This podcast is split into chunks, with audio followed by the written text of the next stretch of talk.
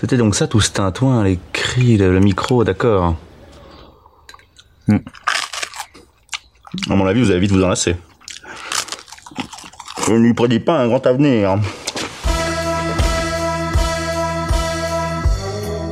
Salut tout le monde, je m'appelle Robin et je suis très heureux de vous accueillir au micro pour ce nouvel épisode du Balado Une invention sans avenir, le podcast transatlantique qui porte un regard très politique sur le cinéma, les séries télé et bien plus encore.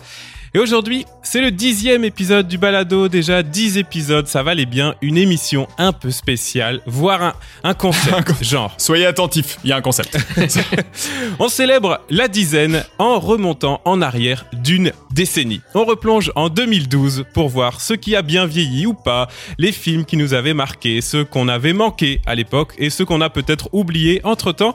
Le tout en compagnie d'une équipe de voyageurs et voyageuses du temps, à commencer par celui qui, s'il le pouvait, remonterait probablement en mai 68 pour balancer des pavés sur les CRS et peut-être, oups, un sur Fun Bendit par anticipation. Raph est avec nous. Salut Raph. si seulement on avait su à l'époque que c'était lui qu'il fallait viser. Si on avait ce pouvoir, ouais, on, on sauverait, on sauverait la France.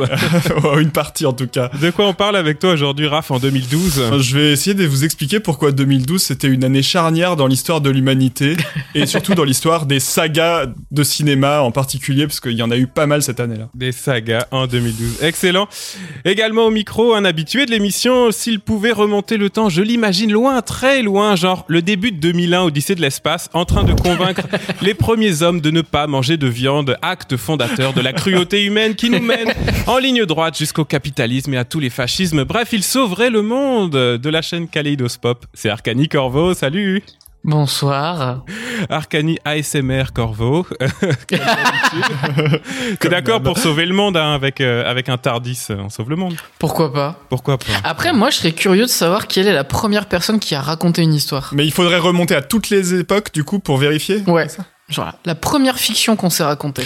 De quoi on va parler avec toi, Arcani, aujourd'hui? Eh ben, euh, en 2012, on a commencé euh, de plus en plus à parler de l'environnement et je me suis dit, tiens, euh, en 10 ans, qu'est-ce que le cinéma a dit sur l'environnement et notre rapport à l'environnement? Et tout ça, tout ça. Excellent. On, on verra les scores de Yannick Jadot dans quelques semaines. et, enfin, et enfin, je vous présente une nouvelle voix de ce podcast euh, qui, elle, voyage pour de vrai dans l'espace et le temps grâce à tous ces films du monde entier, parfois oubliés, qui font la part belle à la science-fiction et à tous les mondes possibles. Elle est membre du comité de programmation du festival Les Intergalactiques.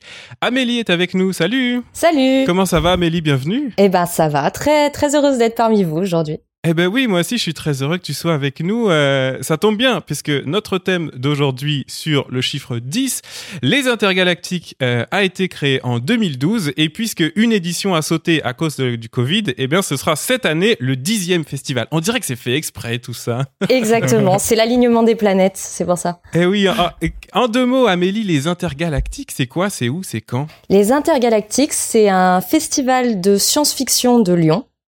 Euh, qui couvre euh, pas mal de domaines, ça va du cinéma à la littérature, à la micro-édition, des expositions.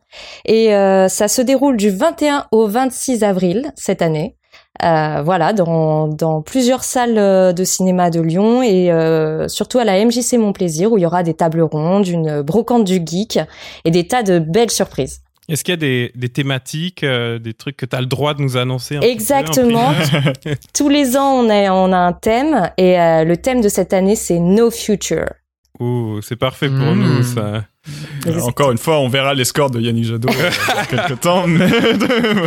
Ok, c'est donc le running gag de cet Ça- épisode. Je l'aime beaucoup, je l'aime déjà. Ouais. Avec toi, aujourd'hui, on va parler de science-fiction. Encore, Amélie? Exactement, on va parler de science-fiction euh, parce que euh, je me suis rendu compte que dans les dix dernières années, au niveau des, des gros blockbusters de science-fiction, on avait eu droit à beaucoup de sequels, de requels, de reboots, de sagas beaucoup plus anciennes et on va se demander pourquoi. Excellent. Ben, je pense qu'on on va faire un, un beau portrait de l'année 2012. Et ben moi, je vais même vous faire une chronique aujourd'hui. Et ouais, Ouais, c'est pas souvent que je fais une chronique. la Ben, chronique surprise. C'est ça, c'est ça. C'est le dixième épisode, puis bon, c'est ma première chronique aujourd'hui. Ouh. Ah, bon bah pour lancer un peu cette euh, cette belle discussion sur euh, ces dix dernières années de cinéma et puis en particulier l'année 2012, quel bilan vous feriez-vous de ces dix ans et peut-être en particulier qu'est-ce qui a le plus changé pour vous depuis 2012 Raph je me, bah, justement, je me suis demandé si euh, c'est pas à peu près il y a dix ans qu'on s'est rencontrés quand on était en master. plus Et ou oui, moins? Et c'est vrai ça. hein. ça fait à peu près ça, non? C'est vrai. C'est soit 2011 ou 2012, j'ai- j'arrivais plus à me souvenir exactement, mais, Ah, euh, mais c'est mais trop c'était des chouettes hein. années, ça. euh, Ouais, ouais, euh, bah ouais, c'est surtout ça qui a changé en 10 ans. Bon, il y a d'autres trucs qui ont changé. Il y a aussi le fait que je me sois mis un peu plus euh, sérieusement à la musique, jouer en groupe, tout ça. euh, ça, J'en suis assez fier d'avoir fait ce virage dans ma vie. Donc ouais, il y a plein de plein de trucs bons qui sont arrivés en 10 ans finalement. Bah oui. Oh, on va pas être que négatif dans l'émission d'aujourd'hui. C'est Non. c'est beau. Arcanie, qu'est-ce qui a changé pour toi en, en 10 ans? Mon crâne. J'ai failli faire la blague et je me suis dit que je te la laisserais. oui, parce qu'avant l'émission, ils étaient là à comparer leur crâne en disant Bah qui a la, me- la meilleure calvitie et tout. Vous avez raté ça. euh, de C'est qui est grand-chose. le meilleur aérodynamisme? Oui. Non, en 10 ans, j'ai eu le temps de changer deux fois de vie, ce qui est quand même pas mal. Ouais. Non, puis quelques tatouages en chemin, c'est pas perdu. Ah ouais. Ok, ok. Amélie, qu'est-ce qui a changé pour toi en 10 ans Euh, en 10 ans, alors en 2012, c'était censé être une apocalypse, non? C'était censé être ça. la fin du monde. C'est ça Et ben en 10 ans, j'ai survécu euh, à toutes les apocalypses qui sont passées. Voilà. Ouais. Bah at- attention quand même, hein, parce que. Pour l'instant, pour l'instant. C'est là que les Mayas se sont gourés de 10 ans, en Ouais, fait. c'est vrai. Pff, Est-ce que c'était si précis que ça, leur calcul, quoi? Il y a 10 ans près, ça peut être encore dans la marge d'erreur. hein. Oui, peut-être que l'apocalypse dure 10 ans, on ne sait pas. Ça expliquerait des choses. Félicitations à toi pour ces 10 ans de, de survivalisme intense, Amélie. Bah merci, merci. Euh, moi, clairement, euh, ce qui a changé en 10 ans, euh, euh, c'est ma consommation de viande. C'est euh, alors justement, Raph, tu parlais de, on s'est connus il y a à peu près 10 ans. J'habitais au coin de la place des terreaux à Lyon. C'est-à-dire que entre la sortie du métro et chez moi, il fallait traverser tous les jours la, la rue Puy-Gaillot, autrement ouais. connue sous le nom de la rue des kebabs. Bah ouais, Voilà. le- un, un haut lieu du tacos lyonnais, euh, cette rue, euh, il faut pas y passer, sinon c'est le jardin des délices, quoi. C'est ça. Donc j'en étais à peu près au moment où juste si je faisais coucou à la vitre, cinq minutes plus tard, ma commande habituelle sortait dans un petit sac en plastique pour moi. Fait que beaucoup de choses ont changé. Maintenant, je suis végétarien, euh, j'ai 10 kilos de moins et tout va bien. en tout cas. Tu peux toujours commander des falafels. Ah oui, non, mais il y a encore moyen de manger très mal. Hein. Et végétarien, pas de problème. Je me suis rendu du compte aussi en, en disant que j'ai complètement changé mes habitudes de cinéma. Ça va peut-être nous, nous amener euh, à- au sujet. Mais il y a 10 ans, évidemment, euh, j'avais pas d'enfant et j'avais euh, bah, la carte UGC illimitée, un abonnement à l'Institut Lumière et tout. Puis bah, ouais. aujourd'hui, j'ai plus le temps d'aller au cinéma. Je vois que des films chez moi. Ça, c'est peut-être plus les enfants que les 10 ans, mais c'est comme ça. 2012, euh, Raph, euh, l'année de toutes les sagas. Bah ouais, je vais vous raconter parce que voilà, il y a des années comme ça dans l'histoire humaine qui ont tout changé.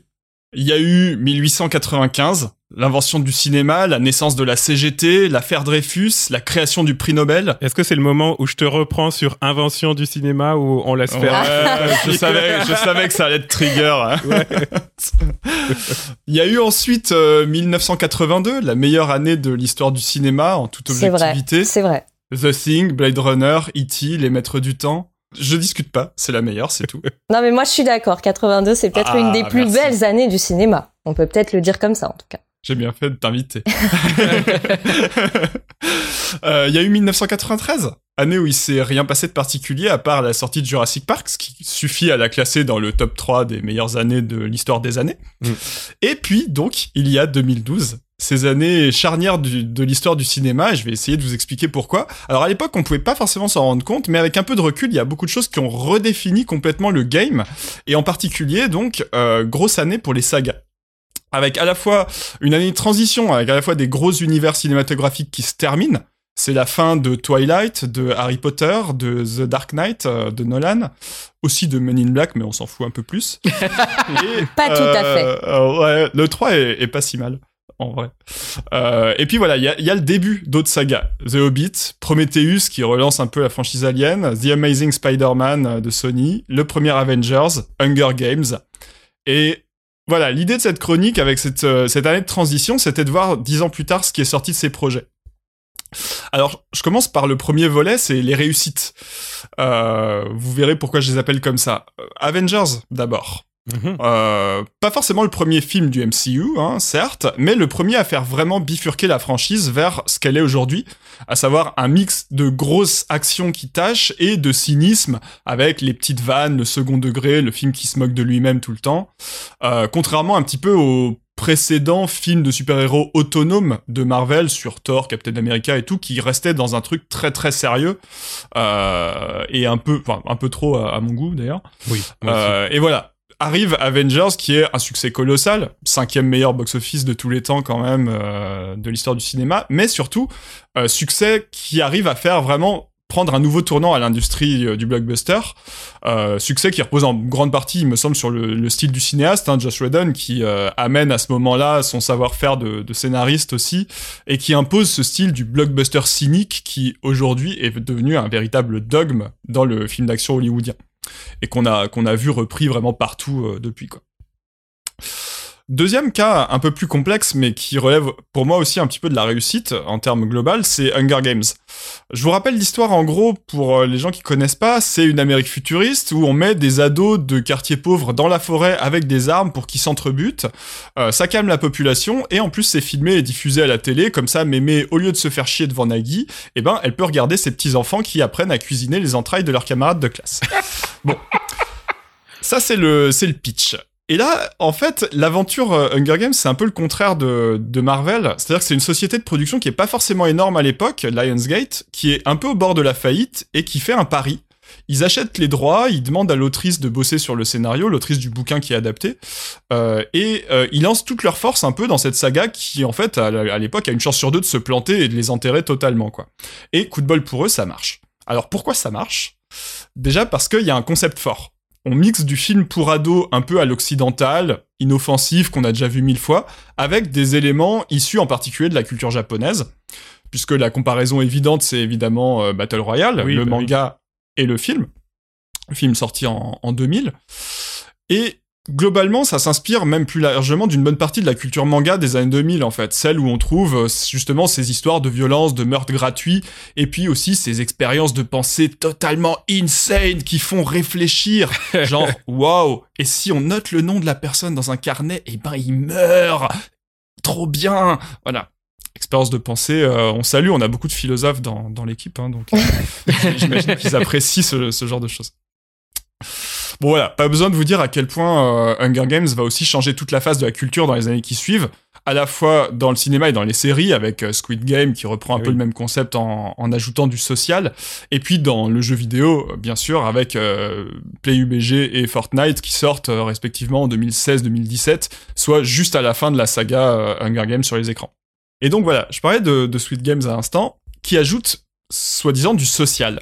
Parce que oui, en fait, c'est le deuxième truc qui pour moi marche vraiment dans Hunger Games, c'est que ça parle un peu de politique. Alors ok, l'allégorie, elle est pas très fine. Même beaucoup moins que dans ses influences, parce que dans Battle Royale, t'avais une vraie critique du capitalisme, tout ça, alors qu'ici, bon, les ennemis, c'est une bonne grosse dictature totalitaire, comme on en a vu 50 euh, comme ça. N'empêche que la saga a un peu compris qu'on avait besoin de voir d'autres récits un peu plus connectés au réel, et aussi d'autres modèles de héros et d'héroïnes, en l'occurrence, euh, une fille qui vient d'en bas, qui va apprendre à devenir une meuf badass. Et euh, d'ailleurs, ce côté euh, vaguement féministe a pas mal participé au succès des films. Et donc, à côté de ça, eh ben, il y a les trucs qui se plantent. des nouvelles sagas qui vont se vautrer totalement, souvent en essayant de relancer l'intérêt pour une franchise sous forme de prequel, euh, c'est le cas notamment de deux que j'ai cités tout à l'heure, à savoir euh, Prometheus qui relance la saga Alien, euh, donc initiée en 79, et Le Hobbit qui relance Le Seigneur des Anneaux, qui lui avait fait son petit carton au tout début des années 2000. Alors c'est des réussites commerciales, indéniablement, mitigées mais quand même des réussites. Euh, mais voilà, les retours c'est plutôt critique euh, là où ça va pêcher, c'est-à-dire que les fans, et notamment les fans de Alien, seront très perturbés par le choix de Ridley Scott de faire un film qui est un peu entre deux, ni vraiment Alien, ni vraiment au dehors, ce qui fait que du coup, bah, quelques années plus tard, Ridley Scott va les écouter, peut-être un peu trop, et peut-être aussi un peu sous la pression du studio, il va faire Alien Covenant, qui est un retour vers la franchise d'origine, et du coup, ça convaincra pas non plus, parce que cette fois-ci, c'est soi-disant trop proche de l'esprit du premier. Bon, alors ça, c'est les fans de pop culture, ils sont jamais contents. On les connaît. C'est comme les petites vieilles chez le coiffeur, ils veulent la même chose mais en pas pareil. C'est ça. bon, peut-être que ça fait partie du, ça fait partie du trip de ce qu'est, ce qu'est la pop culture aujourd'hui, et voilà. Mais en fait, je me suis dit, c'est pas les fans qui sont bipolaires, c'est les producteurs dans un cas comme Prometheus. C'est-à-dire que clairement, ils se lancent dans une nouvelle saga sans vraiment savoir ce qu'ils vont faire avec. Ils tentent des trucs, ils redirigent le projet au milieu. Derrière, d'ailleurs, ils finissent par annuler totalement la production des films suivants, alors qu'on les attendait un petit peu. Et du coup, les films, en vrai, ils sont plutôt sympas, mais juste, on, comprend pas du tout où ça va, quoi. Il n'y a pas de projet un peu global de comment ils veulent s'inscrire dans la, production du- de leur époque. On va retrouver un peu les mêmes problèmes avec le Hobbit. Déjà, les problèmes de production. Peter Jackson et sa femme, Fran Walsh, ils voulaient faire une adaptation du Hobbit depuis au moins 20 ans. Ils mettent euh, 10 ans à récupérer les droits. Entre-temps, ils font le Seigneur des Anneaux un peu par dépit. On verra ce que ça donne. Puis, euh, à partir de là, le, le Hobbit, ça met encore euh, pas loin de 10 ans à se faire. Ils accumulent les retards. Et du coup, le truc sort en 2012 et on a un peu l'impression que c'est un, un film qui est déjà du passé. Alors, c'est pas tellement là encore une, question de pognon, mais plutôt de, ré- de réception critique, avec toujours les mêmes fans de la première heure, hein, vous savez ce que j'en pense, qui euh, vont euh, faire, euh, faire jaillir toute leur fureur sur, sur Peter Jackson. Le point commun un petit peu aussi, c'est que dans les deux cas, c'est des cinéastes qui rempilent dans un univers pour faire finalement quelque chose de beaucoup trop proche de ce qui les avait fait connaître, et sans finalement la fraîcheur de l'original. Le pire, c'est que ça aurait pu se passer autrement. Le Hobbit, par exemple, ça aurait dû à la base être réalisé par Guillermo del Toro. Ça aurait donné un autre ton, une autre esthétique, pas juste un clone du, du Seigneur des Anneaux. Et perso, quand j'ai appris ça, j'aurais adoré voir ça rétrospectivement. Mm. Alors que là, bah, en 2012, euh, quand le premier film est sorti, j'étais pas spécialement fâché contre le projet, contrairement à plein de fans, mais j'en avais un peu rien à foutre en fait, pour être honnête. D'ailleurs, je crois que je suis même pas allé les voir au cinéma. Alors que euh, je me rappelle très bien au début des années 2000, le souvenir ému que j'avais d'attendre la sortie du premier Seigneur des Anneaux. Puis quelques mois avant, mon père m'avait filé le bouquin en me disant quand même il faut que tu l'aies lu avant. Donc je m'étais un peu forcé au début, mais en même temps c'était cool et je suis content de l'avoir fait. Et après j'ai vu au ciné, c'était la, la- enfin l'explosion de sensations. Là, bah, ça m'a fait vraiment ni chaud ni froid quoi. Même pas cette petite larme de nostalgie. Et puis voilà, à propos du Hobbit, est-ce qu'il n'y a pas un peu un problème avec le côté un peu mascu de la fantaisie à l'ancienne? Parce que j'adore l'univers de Tolkien, mais si les débats autour de la prochaine série ont bien mis le doigt sur un truc, c'est que la trilogie originale, c'est quand même l'histoire de neuf mecs blancs qui courent dans les plaines en Nouvelle-Zélande. En 2012, c'est un peu daté déjà, et qu'est-ce que fait la Warner? Elle va produire un clone de la première trilogie, mais au lieu des neuf personnages masculins qui avaient un peu une personnalité, eh ben on va les remplacer par 13 nains totalement interchangeables. Ouais. Euh, et on comprend pas bien euh, comment ils se positionnent un peu par rapport aux évolutions de la société, quoi. Interchangeable sauf deux, le héros et le love interest qui doivent Oui. être beaux gosses. C'est ça. D'ailleurs, ils sont moins nains que les autres dans leur, euh, dans leur attitude. euh. Tu peux pas être un héros si t'es moche. D'ailleurs, ils avaient, ils avaient pensé à un moment, je crois, à, à ce que ça puisse donner un, un côté un peu queer, le fait qu'il soit, qu'il y ait autant d'hommes dans la même pièce. Et il paraît que la production a demandé à Jackson d'ajouter un, triangle amoureux avec une femme Mhm. pour éviter justement le côté potentiellement gay euh, de la relation entre Bilbo et Thorin. Bref, ils ont un peu cru qu'ils étaient encore en 2001, quoi. Je rigole en Terry Pratchett. voilà. Et puis bon voilà, à côté de ça, il y a le problème de l'overdose, et c'est là que je suis obligé de dire un mot sur The Amazing Spider-Man. On l'attendait. Déjà, le film est super nul. Contrairement au film dont j'ai parlé avant, où bon, tu passes un bon moment, là, c'est quand même la catastrophe absolue. Euh, et surtout, c'est un reboot, donc pour euh, traduire en bon français, un redémarrage, une nouvelle version d'un d'un film du passé, mais avec exactement la même histoire. Reboot en l'occurrence des trois Spider-Man de Sam Raimi, euh, sortis entre 2002 et 2007. Et c'est là que je me pose vraiment la question, pourquoi lancer un reboot d'une saga qui s'est terminée il y a seulement 5 ans? On s'est tous posé la question d'ailleurs. hein. c'est à peine plus que l'écart qu'il y a habituellement entre deux films de la même série. Euh, D'autant que les premiers sont assez appréciés par tout le monde, donc forcément la comparaison fait super mal au cul. Quoi. Euh, donc là, bon, on, on- on se retrouve un peu avec le même problème que The Hobbit, mais en bien pire. C'est-à-dire que on te ressort exactement le même film, sauf que là c'est pas dix ans après, c'est seulement 5, et ça fait même pas semblant de te raconter autre chose, puisque c'est littéralement le même titre et la même histoire. Donc tout est nul de- depuis le début, il n'y a pas juste le film, mais aussi l'esprit du projet. Euh, c'était un film qui était destiné à se planter et c'est un peu une masterclass de comment rater un blockbuster pour moi quoi. Alors après, on arrive au terme de ça et je me dis bah oui évidemment j'ai séparé un peu arbitrairement les films en réussite et échec parce que au fond c'est pas seulement une question de qualité. On est un podcast plein de mauvaise foi et aucun problème avec ça.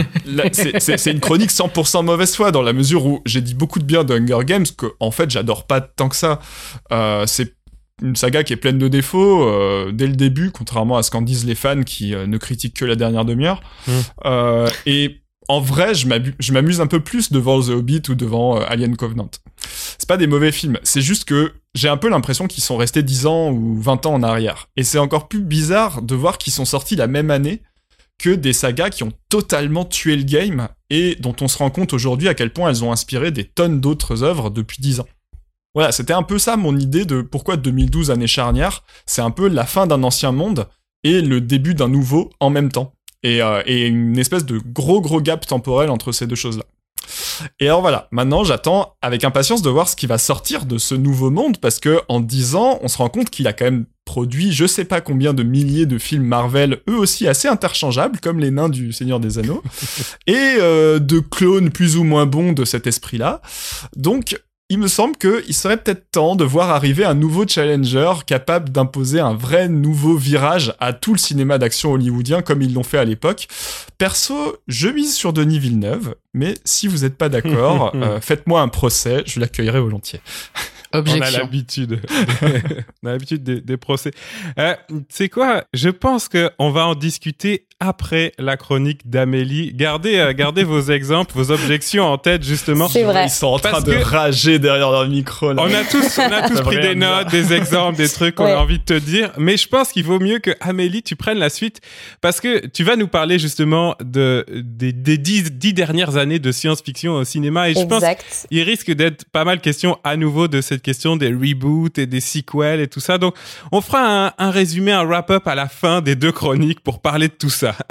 Oui, c'est vrai, parce qu'en en fait, on a quand même euh, deux chroniques qui sont assez proches, même si euh, moi j'ai choisi vraiment l'angle de la science-fiction et surtout l'angle du reboot de vieilles sagas. C'est-à-dire pas la création de nouvelles sagas, mais vraiment le reboot de pourquoi entre 2012 et 2022, dans un genre qui est censé être créatif, être axé Oui. sur le futur, être axé sur l'innovation, pourquoi on a ressorti les, les vieux pots pour faire les meilleures soupes, quoi? C'est une bonne question. ouais. Parce que en 10 ans, j'ai j'ai un petit peu regardé les, les gros blockbusters de science-fiction, sachant que je m'arrête aux blockbusters. Je je prends pas la science-fiction un petit peu plus euh, confidentielle ou un petit peu plus euh, indépendante. On a quand même eu Star Wars, Mad Max, La planète des singes, Star Trek, Godzilla, Men in Black, Jurassic World, Ghostbusters, Alien, Matrix, Terminator, Blade Runner, Tron, Total Recall, Robocop, Hellboy et j'en oublie certainement. Est-ce qu'il y a des films qui n'ont pas été rebootés du coup? Ah, c'est ça, c'est ça la vraie question. Judge Dredd. Si, si, il y a eu un reboot de Dread, ouais. Soleil vert. Un petit reboot de Soleil, de Soleil Vert. Faudrait le traduire mieux cette fois. C'est vrai que la traduction était pas, était peut-être pas incroyable. du coup, je me demande si on était, on n'est pas dans une décennie, en tout cas en science-fiction, qui est euh, entre la renaissance et la répétition. C'est-à-dire que à la fois on répète les recettes qui fonctionnent bien, et en même temps il y a certaines sagas qui arrivent à bien tirer leur épingle du jeu et qui réinterprètent leurs propres mythes avec le regard d'aujourd'hui. Je pense par exemple euh, à Mad Max, qui nous a fait un Fury Road absolument incroyable, tellement différent de Mad Max que les vrais fans hardcore de Mad Max se sont peut-être retrouvés un peu déroutés, ce qui est un petit peu ironique pour Mad Max. Effectivement. Et on a Matrix 4 qui est sorti dernièrement et je sais qu'il a beaucoup divisé les fans justement parce que il a repris le premier euh, film de sa trilogie en en faisant à la fois exactement la même chose mais sous un angle complètement différent. Donc on a quand même des sagas qui arrivent à se réinventer de manière intéressante et intelligente. Je pense que quand tu dis que Mad Max et Matrix, ce sont les deux sagas qui, ont, qui se sont le mieux réinventés, on a la confirmation que tu es à ta place dans ce podcast. Parce qu'il y en a qui se sont vraiment plantés, euh, et je pense euh, notamment à Men in Black qui n'avait euh, plus grand chose à raconter, je pense, dans son reboot. Ah, dans celles qui s'en sont bien sorties aussi, il y a La Planète des Singes qui a quand même proposé, proposé une trilogie super intéressante, euh, avec vraiment un, un angle nouveau et, et une, une manière de faire que moi j'ai trouvé vraiment, euh, vraiment cool. Donc il y a quand même des choses à sauver dans cette euh, dans cette euh, tendance au, au remâchage, au au fait de refaire sans enfin de revenir en tout cas euh, aux, aux, vieilles sagas. Mhm. Et du coup, je me suis demandé pourquoi euh, on avait eu cette tendance-là, surtout ces dix dernières années. Et je pense qu'il y a euh, quelque chose euh, en partie très marketing, c'est-à-dire que nous avons 30 ans, à peu près. Oui, oui, oui. Donc, nous sommes de grands enfants avec du pouvoir d'achat. Et ça, les studios l'ont bien compris, donc ils ont très envie de nous refaire Jurassic Park parce qu'on va aller le voir et parce qu'on va dépenser de l'argent pour aller voir les films avec lesquels on a grandi, notamment Star Wars, Jurassic Park ou encore Robocop parce que c'est des choses un petit peu doudou et c'est une nostalgie un petit peu facile. Et justement, en ce moment dans la pop culture, on a quand même un gros revival années 80 années 90. Il y a toujours eu une nostalgie euh, dans la pop culture, mais en ce moment, on est quand même euh, sur quelque chose de, de, très fort au niveau des années 80 dans son esthétique, dans sa musique, dans la synthwave, euh, dans euh, faire revenir les Ghostbusters euh, dans leur voiture euh, à la fin, même s'il y en a un qui est mort, on s'en fout, on le fait.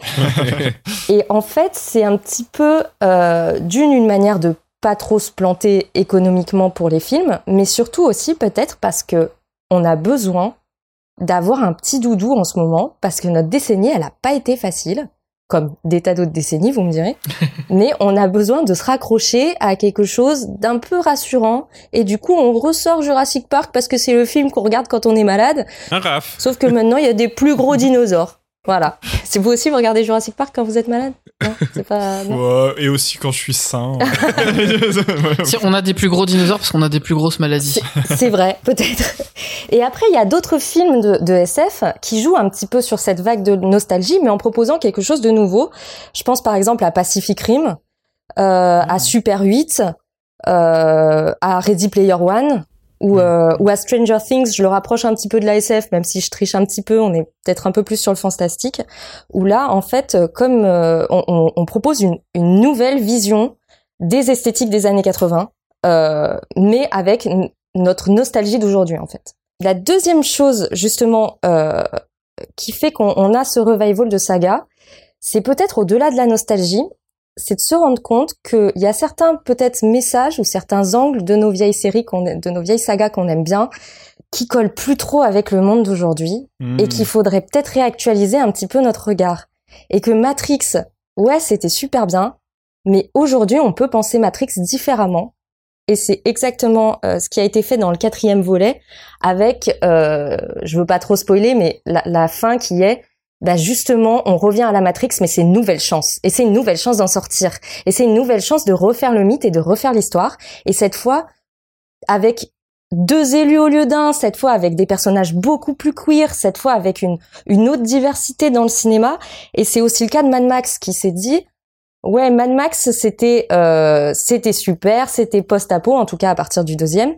Et maintenant, on va faire un post-apo, ok, mais avec une autre problématique, avec une autre vision et avec des personnages, d'autres personnages qui n'auraient peut-être pas pu exister euh, dans la première trilogie Mad Max on peut avoir l'impression de, de revoir en permanence les mêmes films, mais peut-être pas.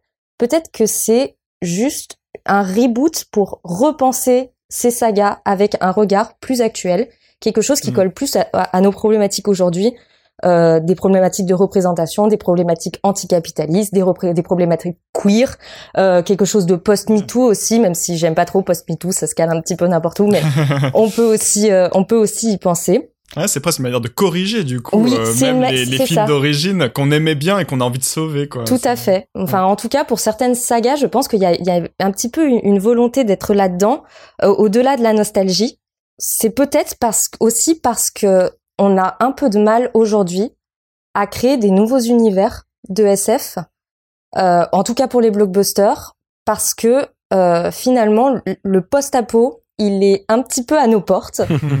Et que penser un univers cyberpunk, un univers euh, très technique, très technologique, avec des robots, avec des, des aliens, des cyborgs, des, des vaisseaux qui voyagent dans l'espace, aujourd'hui ça correspond plus à nos avenirs et on le sait. Et du coup, on a soit une SF qui est très euh, post-apo, anticipation, euh, un peu la déprime quand même avec euh, c'est bon les vaisseaux spatiaux c'est fini. Maintenant c'est heure. On tombe amoureux de notre intelligence artificielle et ouais c'est c'est quand même triste. euh, ou alors des choses euh, très proches de nous finalement. Gravity c'est c'est de la SF mais c'est de la SF pas si lointaine euh, dans laquelle on arrive à se projeter parce que c'est encore possible mais si vraiment on veut quelque chose d'impressionnant d'incroyable, soit on replonge dans les vieilles sagas parce que c'est facile d'étendre un univers qu'on connaît déjà, soit on, fait une adaptation. Je pense à, Valérian par exemple, qui a essayé de faire vraiment un genre de, space opéra avec euh, avec les vaisseaux, les aliens, et choses comme ça. Mais au final, c'est une adaptation d'une bande dessinée de 1967, à une époque où on pouvait avoir ce genre de SF très euh, cyberpunk, euh, dans une, une, imagination débordante. Et aujourd'hui, on, on peut plus vraiment créer ces univers. On se sent un petit peu coincé parce qu'on sait qu'on n'aura pas les ressources pour avoir un, un super monde hyper technologique euh, avec des robots en tout cas, pas pour tout le monde. Bah si, si, elle a dit ça, Pécresse, l'autre jour. Ah, on aura des robots Qu'on sauverait la crise écologique avec la technologie. Ah oui, bah après, après, il y a cette question-là. moi, je la crois. Hein. Il y a cette question-là qui est abordée par, par d'autres films. Euh, je pense à Don't Look Up, que tout le monde a, a vu dernièrement. Euh, mais euh, effectivement, pour créer un grand univers de SF, euh, aujourd'hui, on est sur d'autres problématiques qui sont peut-être un petit peu moins fun, finalement, un petit peu moins funky. Ouais. Mais il y a quand même on va pas être euh, être déprimé et se dire que la SF c'est fini et qu'on va faire euh, Star Wars 25. Il y a quand même une SF qui est hyper créative, hyper ambitieuse. Je pense à, à, des grands films. Il y a Tenet qui était euh, quand même un film de SF grand public, enfin en tout cas qui a, qui a ramené beaucoup de monde en salle. Là, il y a Dune qui nous promet une nouvelle saga qui sur un univers qui est certes une adaptation, mais mais qui peut tirer son épingle du jeu. Et surtout, peut-être qu'il faut qu'on on essaye de, de voir l'innovation ou de la manière d'imaginer les univers dans la manière dont on les raconte, peut-être avec une surcouche de, de fiction dans notre réalité. Je pense au, à la réalité augmentée, je pense, je pense peut-être à, à, au transmédia. Euh, peut-être qu'il faut réinventer nos univers de fiction dans la manière dont on les raconte. Et c'est peut-être là qu'on arrêtera de faire encore un reboot ou un requel. J'ai envie de, de t'inciter toi-même à continuer dans cette veine optimiste avec une, question, puisque le postulat départ un peu de ta chronique puis de celle de Raph aussi, c'était ok, on vous parle des blockbusters, toi, Amélie, t'es quand même spécialiste aussi de voir de la science-fiction qui n'est pas des blockbusters et vous en programmez dans les intergalactiques. Alors, est-ce mm. que, avec ce que tu vois de films indépendants plus confidentiels que ces grosses mm-hmm. machines-là, est-ce que tu peux nous rassurer quand même un petit peu? Il, il existe encore de la belle création de monde de science-fiction ailleurs que dans les blockbusters Oui, et heureusement, il y a des très très beaux univers de science-fiction euh, en dehors euh, des blockbusters. La seule question qui se pose maintenant, c'est qui a accès à cette science-fiction? Et euh, euh oui, j'ai vu un super beau film ukrainien euh, l'an dernier ou ou un truc de un court métrage de SF espagnol complètement dingue, mais ils sont pas diffusés mmh. euh, ou très peu ou dans des dans des je pense à des festivals qui sont très spécifiques euh, soit axés sur le cinéma de genre soit axés sur la SF en particulier. Et euh, peut-être que la, la, solution ce serait c'est ce qui a aussi changé dans, dans le cinéma ces dix dernières années c'est que il y a l'accès à une VOD aujourd'hui qui est euh, beaucoup plus euh, commune. Je veux dire tout le monde a au moins un compte de VOD je pense et peut-être que c'est par ces biais-là qu'on pourrait euh, diffuser en dehors des salles qui sont un peu frileuses pour diffuser de la science-fiction euh, indépendante, on va dire. Euh, peut-être que c'est par ces biais-là qu'il faut passer pour avoir justement accès à des films un peu plus confidentiels et qui eux sont sont très inventifs, sont très créatifs et pensent vraiment une, une chouette science-fiction de demain, même si je ne vous cache pas que le thème de la chute de la société la, la, destruction de la nature. Euh, voilà, on est quand même, ça reste quand même un thème assez assez général euh, ces derniers temps dans la SF. Petit avant-goût de ce qu'on va pouvoir voir aux intergalactiques euh, Exactement. cette année, c'est ça? Tout à fait. Excellent. Ah bah merci à tous les deux. Euh, on a tous plein de notes et d'idées et d'envie de revoir plein de sagas, celles qu'on avait manquées, tout ça. Euh, je faisais des blagues tout à l'heure avec euh, Mad Max, Matrix, nos, nos chouchous. On a déjà parlé des deux plein de fois dans mm. dans l'émission. que tu mettais un peu comme des exemples de, de trucs réussis. Il y a il y a une chose en commun et Raph en a un petit peu parlé, c'est que c'est les mêmes auteurs et autrices qui prolongent, C'est ça. qui reviennent sur le thème, mais en, en le variant suffisamment intelligemment pour, euh, ben, voilà, pour que ce soit une réussite. Oui. Mais euh, peut-être ce qui est intéressant aussi avec ces deux-là, c'est qu'ils viennent pas corriger des erreurs qui ont été faites il y a dix ans ou dans, dans la première version. Ils viennent profiter du fait que le l'état social du monde et des luttes sociales a suffisamment avancé pour que elles et eux puissent aller un peu plus loin Hmm. avec les mêmes thèmes qu'aujourd'hui. C'est, je pense que c'est clairement ce qui se passe avec Matrix, par exemple. euh, dire, OK, elles avaient, elles avaient rien à corriger. Par contre, aujourd'hui, elles peuvent aller plus loin. Et donc, euh, ben, let's go, quoi. Faisons un Matrix qui, qui réinvente beaucoup le premier, mais parce que euh, elles ont un petit peu plus de marge, quoi, peut-être. Oui, oui. Et puis d'ailleurs, en fait, euh, le, le dernier Matrix euh, ne nie pas du tout la première trilogie. Euh, au contraire, il en fait quelque chose, euh, une fiction dans la fiction.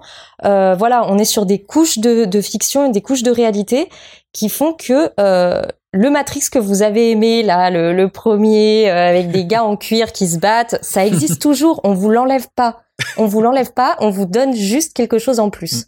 Après, je trouve que le mot corriger, il est peut-être plus juste sur Mad Max. Enfin, moi, je me souviens que j'ai- découvert en fait Mad Max avec Fury Road, et en- en revenant après, par curiosité, à la trilogie d'origine, j'avoue que ça fait un peu mal quand même. Dis, euh, waouh, il y a des, des, des, des- des- les thèmes éco-féministes, les trucs, euh, tous les, les trucs, toute la richesse de, de qu'il y a dans le dernier.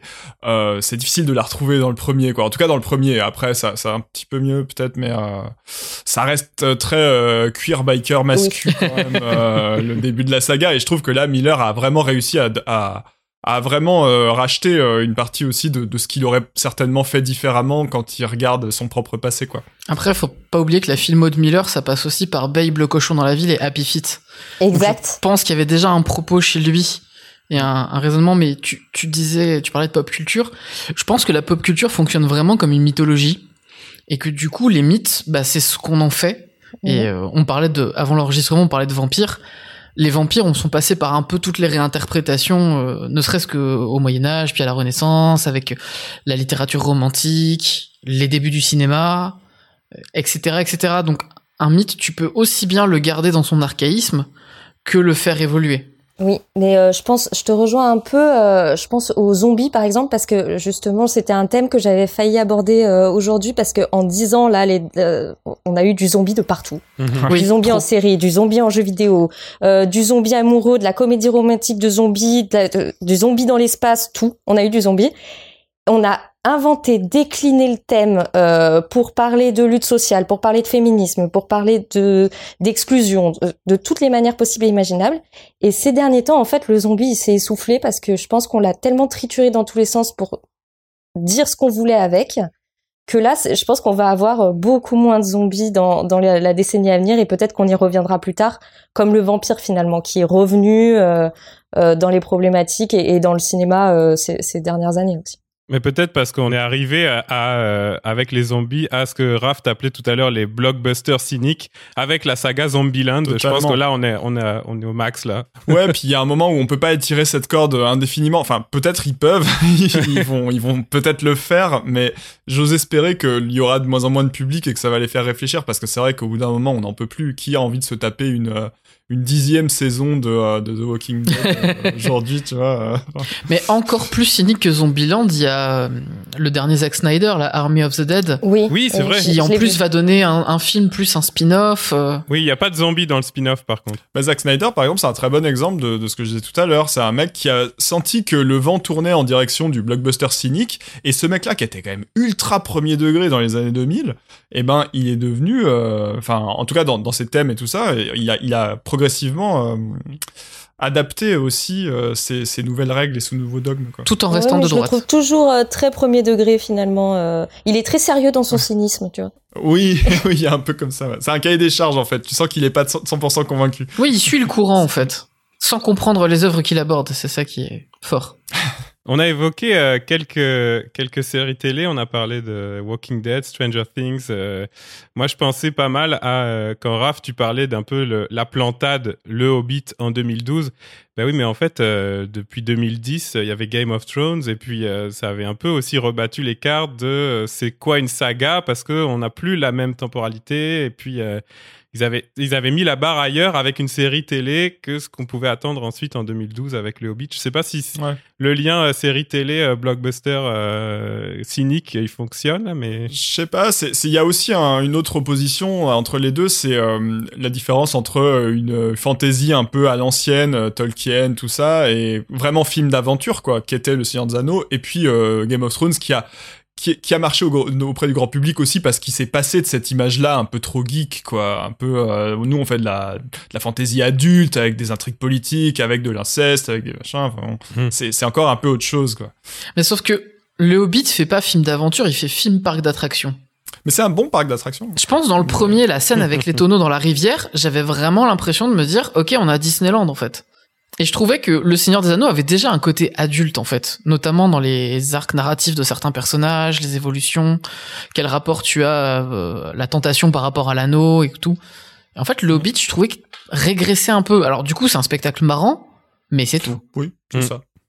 Après, j'aime bien l'idée euh, que tu disais, Amélie, hein, c'est il y a un doudou et le doudou, Oui. des fois, ça aide parce qu'on a vraiment peur et qu'on a besoin d'être rassuré, quoi. Donc, mais c'est vrai que ça aide, mais bon, euh, on n'en ferait pas un objet qui mérite de rester dans l'histoire, quoi. Peut-être qu'il y a besoin de le faire à cet instant T et que ce film, il restera pas, euh, effectivement, il restera pas dans les annales du cinéma, que dans 15 ans, on n'en parlera plus, mais que à ce moment-là, c'était ce dont le public avait envie ou avait besoin, je sais pas.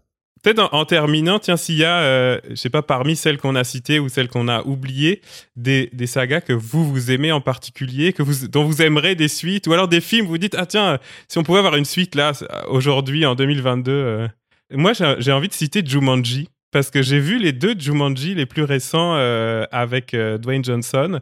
Moi qui suis le, le voilà Jumanji avec euh, Robin Williams, c'est mon film doudou, c'est j'ai poncé la VHS quand j'étais petit. ben, en fait, j'ai beaucoup aimé les, les reboots parce que ça m'a fait plaisir de retourner dans le Jumanji, mais il ressemble tellement pas à ce que j'avais connu à l'époque avec euh, aujourd'hui j'ai 30 ans, ben, j'ai aimé la manière dont ils avaient fait l'adaptation. Puis oui, il avait fait, elle avait été faite pour les gens de mon âge qui avaient aimé euh, le, le film à, à l'époque en tant qu'enfant, quoi. Donc j'avais trouvé ça vraiment, vraiment sympa parce qu'il m'avait donné ce que j'avais envie, quoi. Avec The Rock en plus. Ouais, voilà. Ouais. Et ça a parlé à la fois à l'enfant et à l'adulte. C'est ça. Alors pour répondre à ta question, moi je suis pas très saga en fait. Euh, Il y a peut-être que Alien qui a un peu grâce à mes yeux parce que je trouve que les quatre films sont très différents. Hmm.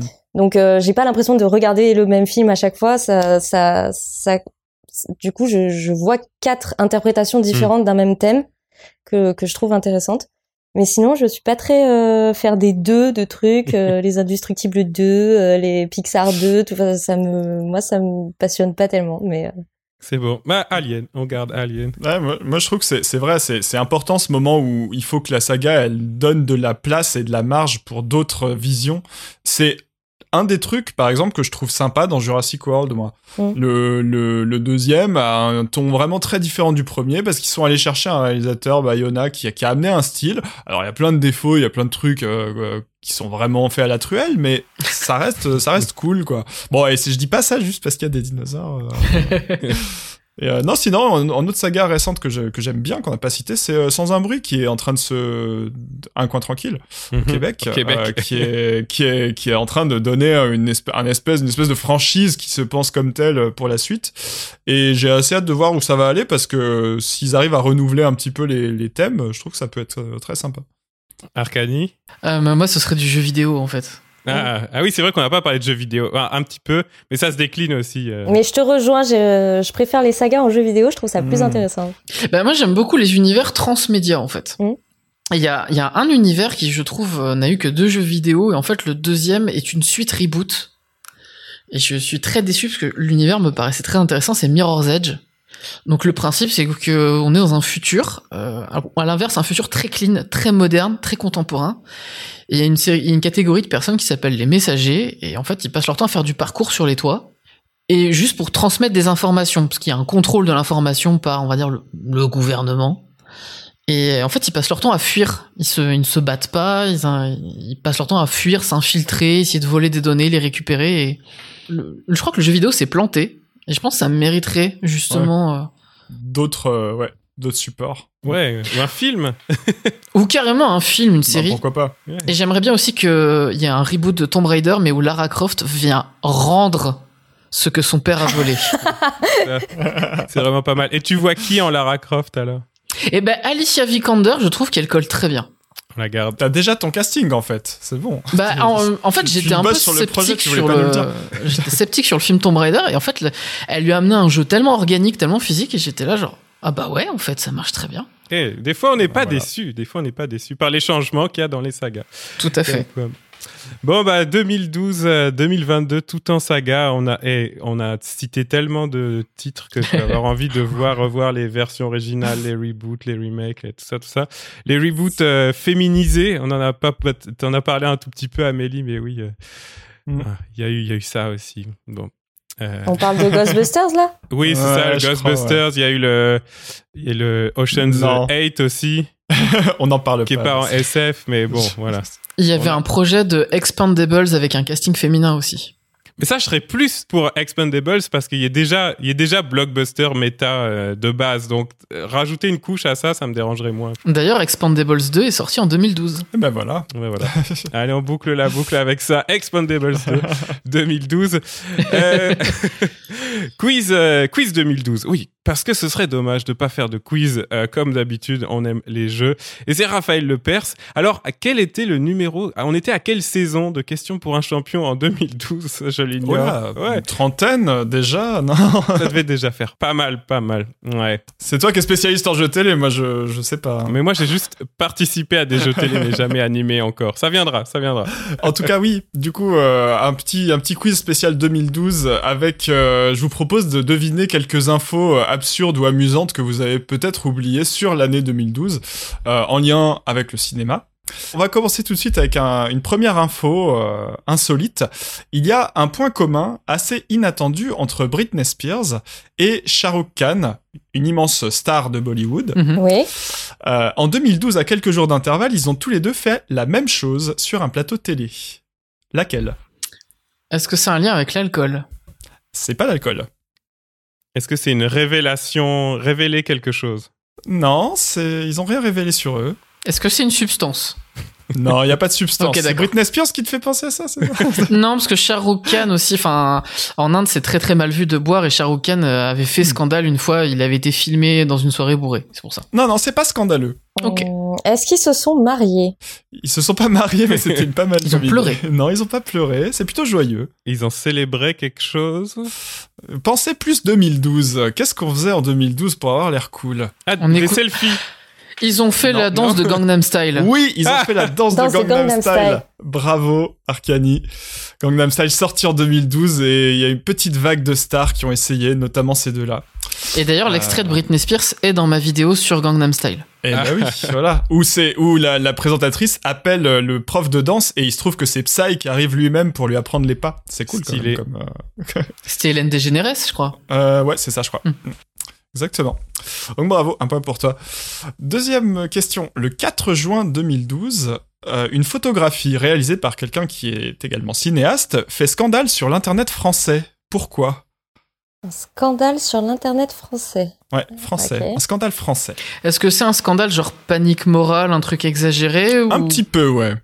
Est-ce qu'il y a de la nudité? Non, pas du tout. C'est pas un scandale sexuel. En juin? La date est importante, c'est 4 juin 2012. Est-ce que c'est ce qui est ce qui est montré ou la personne qui est sur la photo? C'est la manière dont c'est montré, Ah. la manière dont la personne est montrée. C'est le. On n'est pas à Cannes encore en juin, non? C'est pas. Non, c'est pas le festival de Cannes, c'était pas bête. Est-ce que ça a li- lien avec un événement culturel? Euh, pas culturel, plutôt politique. Ah, c'est un truc avec euh, les élections de 2012 Est-ce que c'est pas François Hollande et Julie Gaillet? Alors, c'est pas Julie C'était Gaillet. trop tôt, ouais, Julie Gaillet. c'était un Une photographie, je vous redis la consigne, réalisée par quelqu'un qui est également cinéaste. On est, on est le 4 juin, donc juste après les élections présidentielles. En Ah, France. mais c'est la photo de, de, de François Hollande par Raymond Depardon. La Exactement, photographie c'est officielle de François Hollande. qui fait rager une bonne partie de la France de Twitter euh, parce vrai. que le président n'est pas dans une bibliothèque comme tout bon président de droite qui se respecte, mais dans le parc de l'Élysée. Parce qu'elle est pas très bien cadrée, euh, parce qu'il est pas tout voilà. maquillé. Un peu. Non, trop artistique. C'est ça. C'est vrai, c'est vrai. Euh, Depardon dit qu'il s'est inspiré de la photographie amateur pour ça, et c'est ça qui lui a été principalement Euh, vous parliez tout à l'heure de cérémonie, de Cannes, tout ça. On va aller du côté des Césars, parce que nous on aime bien les Césars Ah oui. cette émission. Le César des lycéens Césars en 2012. voilà. Quel film de droite a gagné? Non, c'est pas ça. Euh, pensez cérémonie des Césars 2012 dans la catégorie sexisme. Le présentateur de la soirée, Antoine de Caunes, a tenu à féliciter au milieu de la soirée Kate Winslet, qui recevait un César d'honneur. Pour quelle raison l'a-t-il félicité Est-ce que c'est euh, parce qu'elle a perdu du poids? C'est pas ça. Euh, c'est sa tenue? Non, c'est pas sa tenue? Non, c'est pas sa tenue, mais c'est c'est pas bête. Est-ce que c'est une blague sur sa filmographie? Non, en plus, ils, ils étaient là pour l'honorer de, de sa carrière, donc ça aurait été quand même un peu. Non, mais il aurait pu faire une blague nulle sur Titanic. Le, le fait qu'elle ait des enfants, peut-être, non Euh, c'est pas ça, je sais même pas si elle en a. Je ne sais pas mais- non plus, je, Ouais. je, je tentais. C'est en tout cas un truc qu'on. Oui, oui, un truc lié au fait qu'elle soit une femme, hein, ça vous avez bien compris, mais. C'est l'apparence physique. C'est l'apparence physique, ouais. C'est lié à son corps. Parce qu'elle montre quelque chose? Non. Il a fait une référence sur ses seins par rapport à Titanic ou un truc de ce genre, non? Non, c'est pas ça. Il aurait pu. ça aurait pu, franchement, c'était le genre, hein. C'était totalement le genre. Est-ce qu'il l'a félicité parce qu'elle a joué nue dans un film? Alors, non. C'est une manière de la féliciter pour son naturel. Ah, elle a bien vieilli, genre euh, un truc comme ça. Truc sur ça, l'âge. ça aurait été trash. Non, mais ça, En j'ai- 2012, ça aurait pu euh, être. euh, Ça passait, hein Ouais, c'est, presque ça, vous êtes pas loin, je vais vous la donner. Il la félicite parce qu'elle n'a pas fait de chirurgie esthétique. Oh my god. Et parce qu'elle a résisté à la tentation de, euh, comme il dit, de Don't fuck with Mother Nature. Ok. Ah, ah. Dans Merci, le rayon, euh, on avait besoin de ton avis. Donc Antoine Decaune, euh, 2012-2022 euh, au César. Déjà cancel. Et pas. Bien joué. On reste sur des cérémonies de cinéma avec les Oscars, cette fois-ci en 2012. Le film qui remporte l'Oscar du meilleur film a quelque chose cette année de très spécial. Mais quoi? Et je précise que c'est une première pour un film primé aux Oscars depuis 1929. Euh, il est en noir et blanc Et muet Non, je pense que non, c'est un film. muet. Hey, Ouais, c'est l'artiste. C'est exactement ça, vous avez trouvé ouais. très vite. Il est muet. C'est The Artist qui remporte le meilleur film euh, à ce moment-là. Et effectivement, premier film muet à gagner, A euh, gagné un Oscar. ouais. gagné un Oscar depuis combien? 80 ans, un peu plus que ça même. Bon alors défini film muet. Voilà, c'était l'instant Oui, historien euh, chiant. Je Ah, je vous attendais, les historiens chiants, là. C'est moi, c'est moi. Mérité, euh, The Artist, ou alors, euh, genre, on s'en souvient plus du tout depuis 10 ans, là? Je l'ai pas revu depuis Ouais. 10 ans. Ouais, bah, C'est vrai que on- c'est une bonne réponse, je pense. C'est un peu oub- oubliable, quoi. Ouais. Ouais. Je Par rapport à- au bruit que ça avait fait à l'époque, c'est... Est-ce que la le- subtile Ah. référence. D'ailleurs, vous saurez que je crois que le chien est mort. Ah, Oh non. aïe, Je l'ai lu il y a pas longtemps. Voilà, Ah bah oui, c'est l'info triste. voilà. Hmm. Bah voilà, c'est le signe que c'est un film du passé, qu'il faut le laisser dans sa tombe. Une petite dernière. Oui. En Allez. 2012, Zac Efron, l'acteur star de la trilogie High School Musical quelques années auparavant, s'est fait faire un tatouage très ridicule sur la main droite. Lequel? Euh, Est-ce que c'est la petite moustache euh, qui était très à la mode à l'époque, là, où on mettait ça sur son doigt, puis on faisait des selfies Ah, Ça avec aurait été un doigt moustache? J'aurais aimé qu'il ait l'idée, mais non, oh, c'est beaucoup moins subtil. Est-ce que c'est pas un truc euh, avec une erreur de traduction ou un truc de ce genre euh, Ça, ça aurait été drôle, Ouais, mais c'est mais pas ça. non, c'est pas ça. Est-ce que c'est en lien avec un film? Pas spécialement. Même pas du tout, en fait. Est-ce que c'était un truc, genre vraiment rapport à la mode de 2012, ou c'est parce que t'avais envie de trasher Zac Efron? Non, c'est vraiment un truc très 2012. Un logo Facebook euh, euh, Il s'est pas tatoué une connerie genre YOLO ou un truc comme ça? Exactement. Mais non Ce qui est bien, c'est que le fait de se faire tatouer ça match vraiment avec le message du tatouage. Hmm. Oui, pour le coup. Oui. Alors non, parce que tu peux te faire enlever un tatouage. Ouais. Et d'ailleurs, justement, les l'a articles de presse que j'ai trouvés disent qu'il l'a discrètement fait effacer et qu'il en a plus parlé depuis. Donc, euh, ça a pas dû durer bien longtemps. Comme quoi. ouais. Mais ouais, YOLO, euh, vous... Qu'est-ce que... Voilà, aussi oubliable que The Artist, YOLO. Gueule.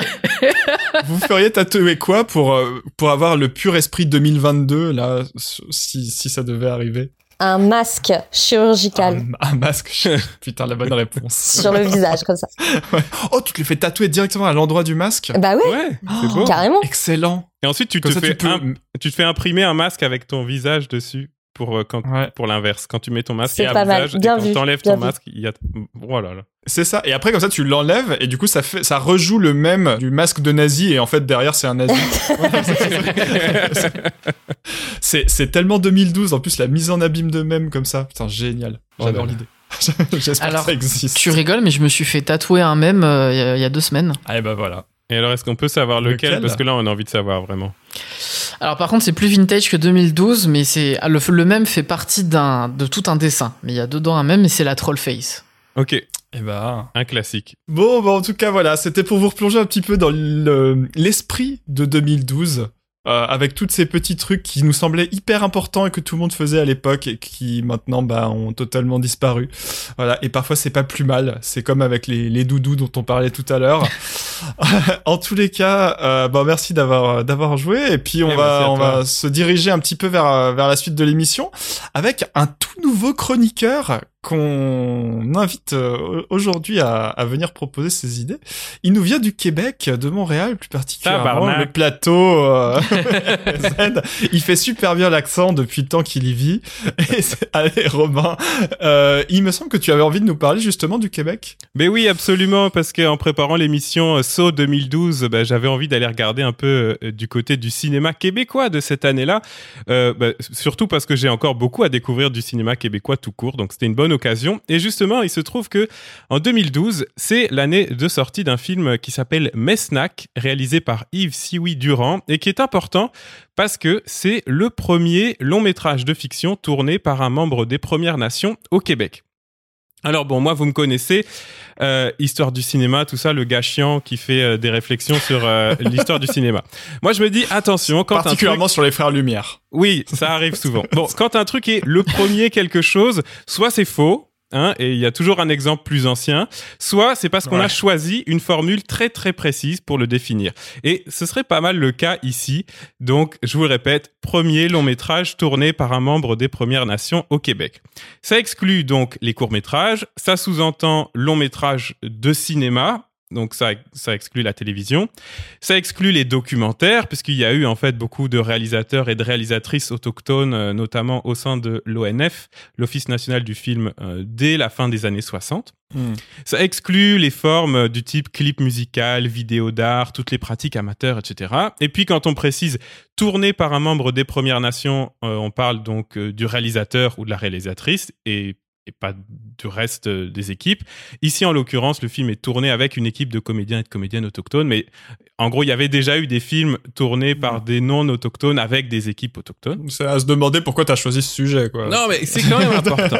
Et puis, quand on dit au Québec, bah, ça laisse entendre que euh, c'était pas le premier film auto- autochtone canadien, ni d'Amérique du Nord, hein, si on, on inclut les États-Unis. Et donc, on parle ici euh, d'un film qui est majoritairement en langue française. Puis c'est quand même important parce que c'est pas le même marché non plus, y compris à l'international. Mais bon, si, je- si on précise à ce point la définition et que Mesnac est le premier long métrage de fiction tourné par un membre des Premières Nations au Québec, eh ben, j'ai choisi d'en parler quand même parce que, wow, il sort en 2012 et que 2012, ça paraît quand même affreusement tard, même Bah, si ouais. cette définition est précise. Bon, ça fait un petit peu mal au cul. Et on comprend la portée euh, symbolique de ce premier film, de cette première au sein de l'histoire du cinéma, euh, à tout le moins du cinéma québécois. Histoire du cinéma dans laquelle, hein, si je m'en tiens un peu à l'histoire traditionnelle, alors vous, vous aurez peut-être d'autres exemples aussi, mais bon, euh, dans l'histoire du cinéma canonique, les Premières Nations, c'est à peu près deux choses. Le film Nanook l'Esquimau de Flaherty, 1922. Donc oui, c'est un film fondateur du cinéma documentaire. Et même si euh, on parle souvent du point de vue de Flaherty, euh, reconnu pour son humanité, son empathie, et si récemment dans l'histoire du cinéma, on en a fait beaucoup sur la collaboration entre Flaherty et les acteurs et actrices du film, bah, ça reste un film de colon. Flaherty, il était prospecteur avant de se lancer dans la production cinématographique. C'est pas ouf en termes de représentation. Et puis, le deuxième endroit, évidemment, c'est le western, donc pas ouf non plus. Hein. Même si c'est un genre majeur du cinéma classique hollywoodien, bah, c'est le genre du récit euh, de la colonisation. C'est plein de Mhm. stéréotypes d'indiens entre guillemets, euh, généralement antagonisés. Et puis même quand ils sont pas antagonisés, puis que c'est bien fait, bah, ça reste des exceptions. Et donc, euh, bon, le, le, le genre du western, c'est que les autochtones, c'est les méchants, Ça veut pas dire qu'il y a rien, évidemment, que ça veut pas dire que c'est pas étudié ou enseigné. Vous pouvez venir étudier le cinéma autochtone, par exemple, à l'université de Montréal.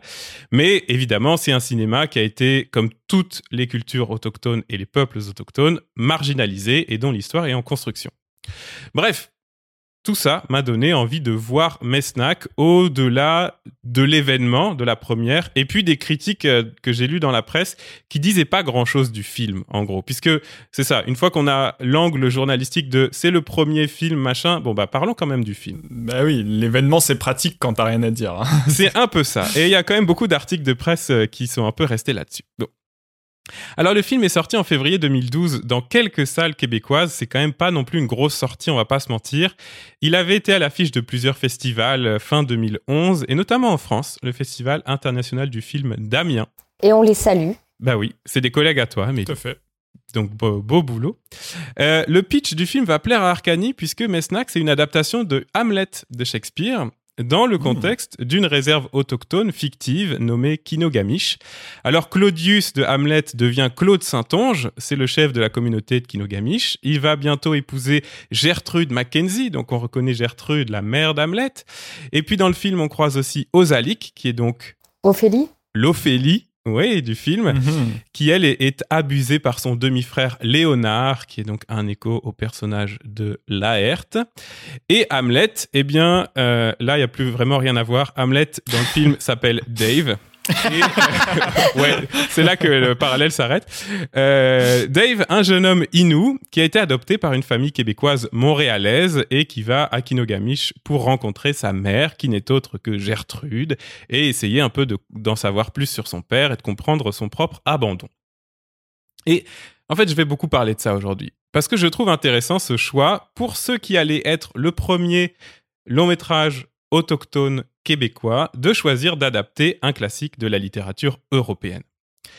Ça s'explique pour plusieurs raisons, qui sont un peu neutres. Alors je commence par ça. La première, c'est que le réalisateur Yves Sioui Durand, c'est un homme de théâtre.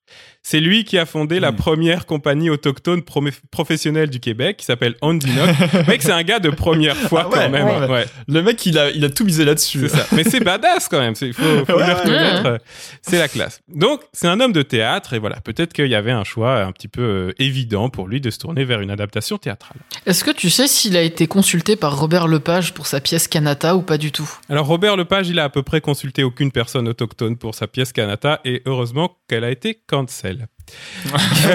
Ça confirme ce que je pensais. Non, euh, en fait, je sais pas te répondre parce que peut-être que oui, mais vraisemblablement non. Euh... Ça ça se voit pas. pas. Ouais, c'est ça. Non, mais bref. La deuxième raison, c'est que le scénario de Mesnac a été coécrit avec deux personnalités non autochtones, donc c'est pas Robert Lepage, mais des gens qui sont au moins aussi célèbres que lui et aussi primés que lui, et ça a probablement aidé à produire le film. C'est euh, le cinéaste Robert Morin et l'auteur romancier surtout Louis Hamelin.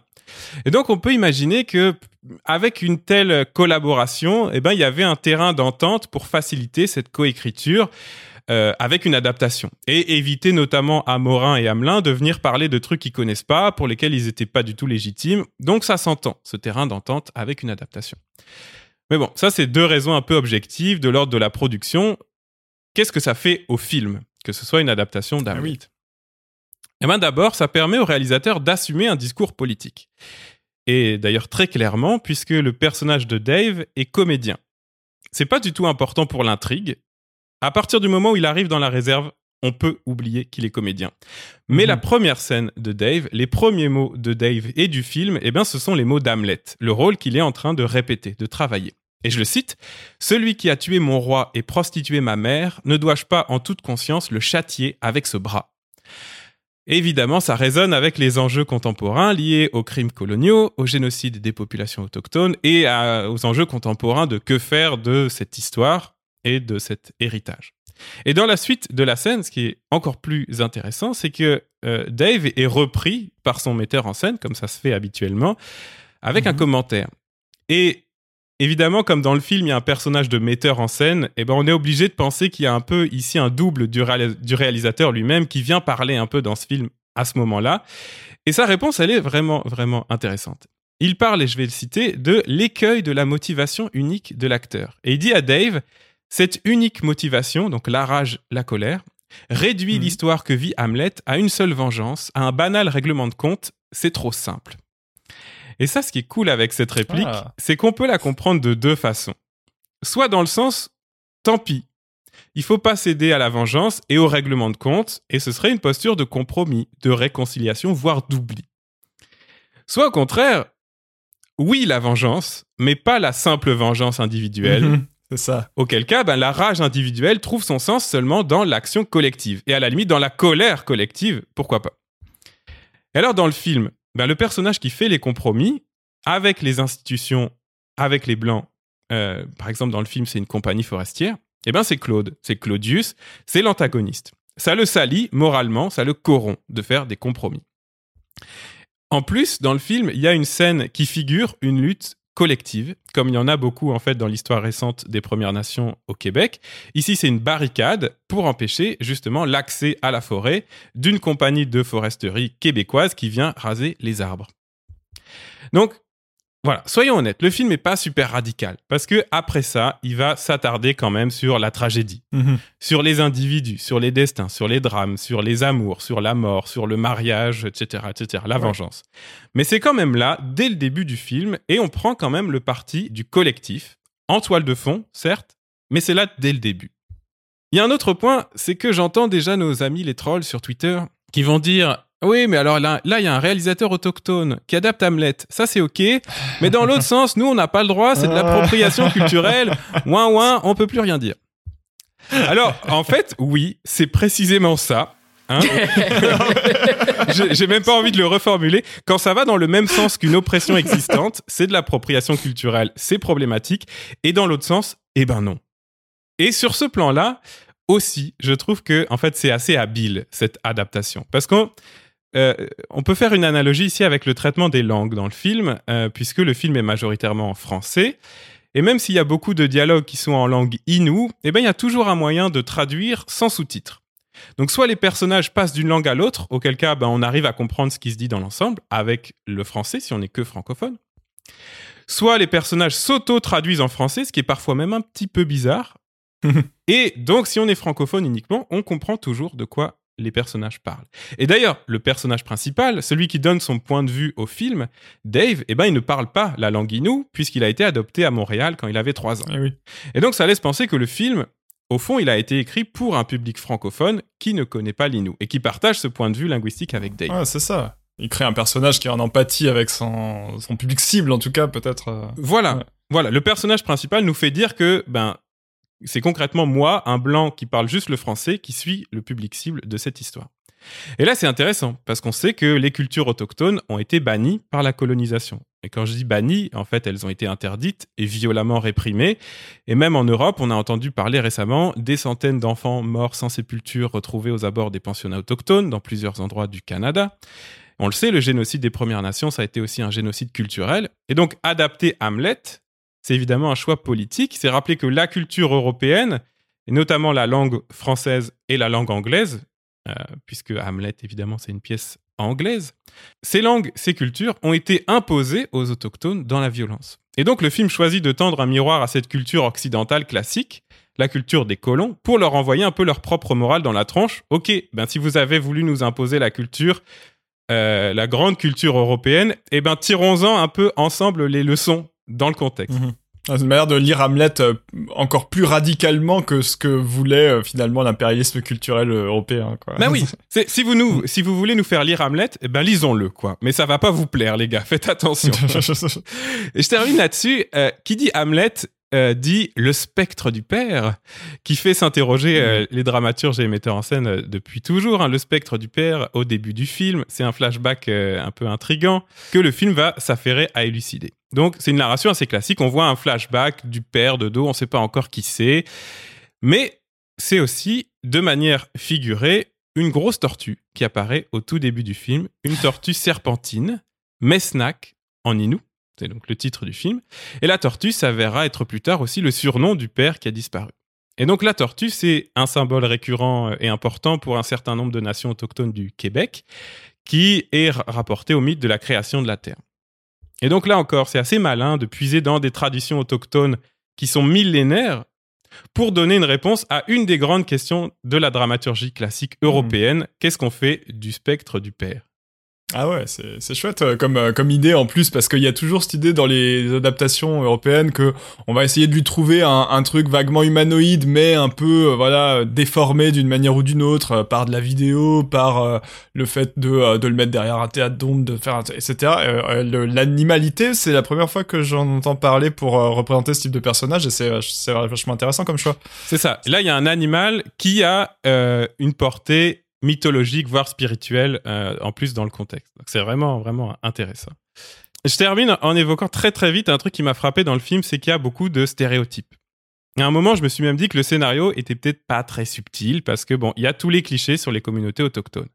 Il y a de l'alcoolisme, il y a des drogues, beaucoup, il y a la misère, il y a de l'inceste, de la violence, et puis même des clichés un peu thématiques, la forêt, la rivière, les ancêtres, la tortue, pourrait en être un d'ailleurs.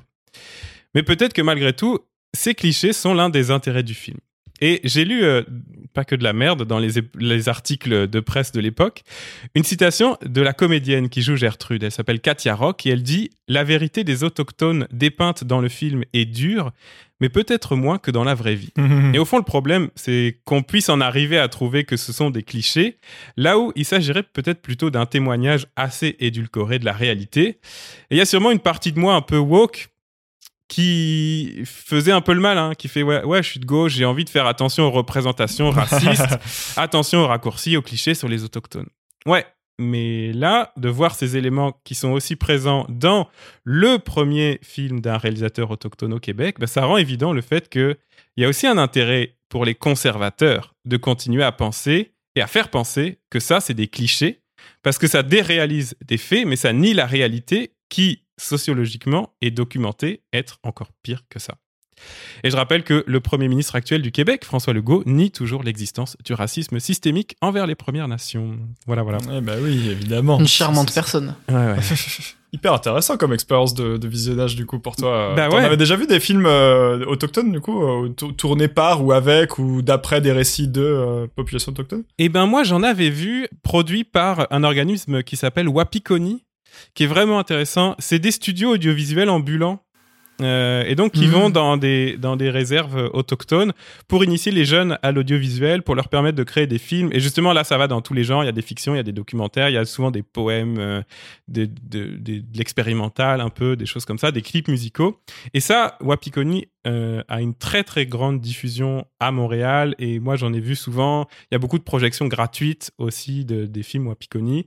Et c'est vraiment intéressant. Mais moi, je pense que j'avais jamais vu un, un film de long métrage de cinéma euh, autochtone jusqu'à présent. Et donc, bah, je vous le conseille. Mesnac de Yves Siwi Durand. Et c'est dispo sur euh, la plateforme de VOD de Vimeo. Ah oui. Ça coûte 5 Très dollars canadiens. Donc, ça doit faire un truc comme 3 euros. Ça vaut le coup. Ça me fait penser, début 2000, il y avait un film canadien Inuit qui était sorti, qui s'appelait euh, Atanarduat, la légende de l'homme rapide, Hmm. et qui se avait été vendu, en tout cas en France, comme le premier film intégralement Inuit, réalisateur, producteur, interprète. Et c'est- la langue, tu te rappelles en quoi c'était tourné? C'était vraiment en Inuit. C'était en inuit, ouais. Ok, d'accord. Et Bon, ça, durait, c'était ouais. une espèce de polar chasse à l'homme de deux heures et demie sur la banquise. Parce que ça, c'est toujours le, point un petit peu euh, de débat et de vrai débat, je trouve assez ouvert. C'est-à-dire, on pourrait dire, euh, bah, on a besoin d'entendre des, langues qu'on n'a pas l'habitude d'entendre, et en même temps, je, comprendrais très bien la volonté des, producteurs et des réalisateurs de dire, bah, on va quand même essayer de toucher un petit peu plus que euh, ce qu'on espère le public occidental en, tournant en français, par exemple, dans le cas de Mesnac. Bah, là où ils ont pas été malins sur le film dont je parle, c'est qu'ils l'avaient sous-titré en blanc. Ah oui. Alors que ça se passe dans la neige. Exactement. J'ai cru que tu disais que genre le blanc, ce serait une langue. Ah oui, non. Ce serait très drôle. Amélie, toi, t'avais déjà vu des, des films euh, autochtones euh, aussi? Ouais, eh ben on était sur le, le zombie euh, tout à l'heure, en se disant qu'on avait tordu le, le mythe dans tous les sens. Euh, pour les intergalactiques, j'avais vu il y a deux ans un film, oui c'était un film de 2019 qui s'appelle Blood Quantum.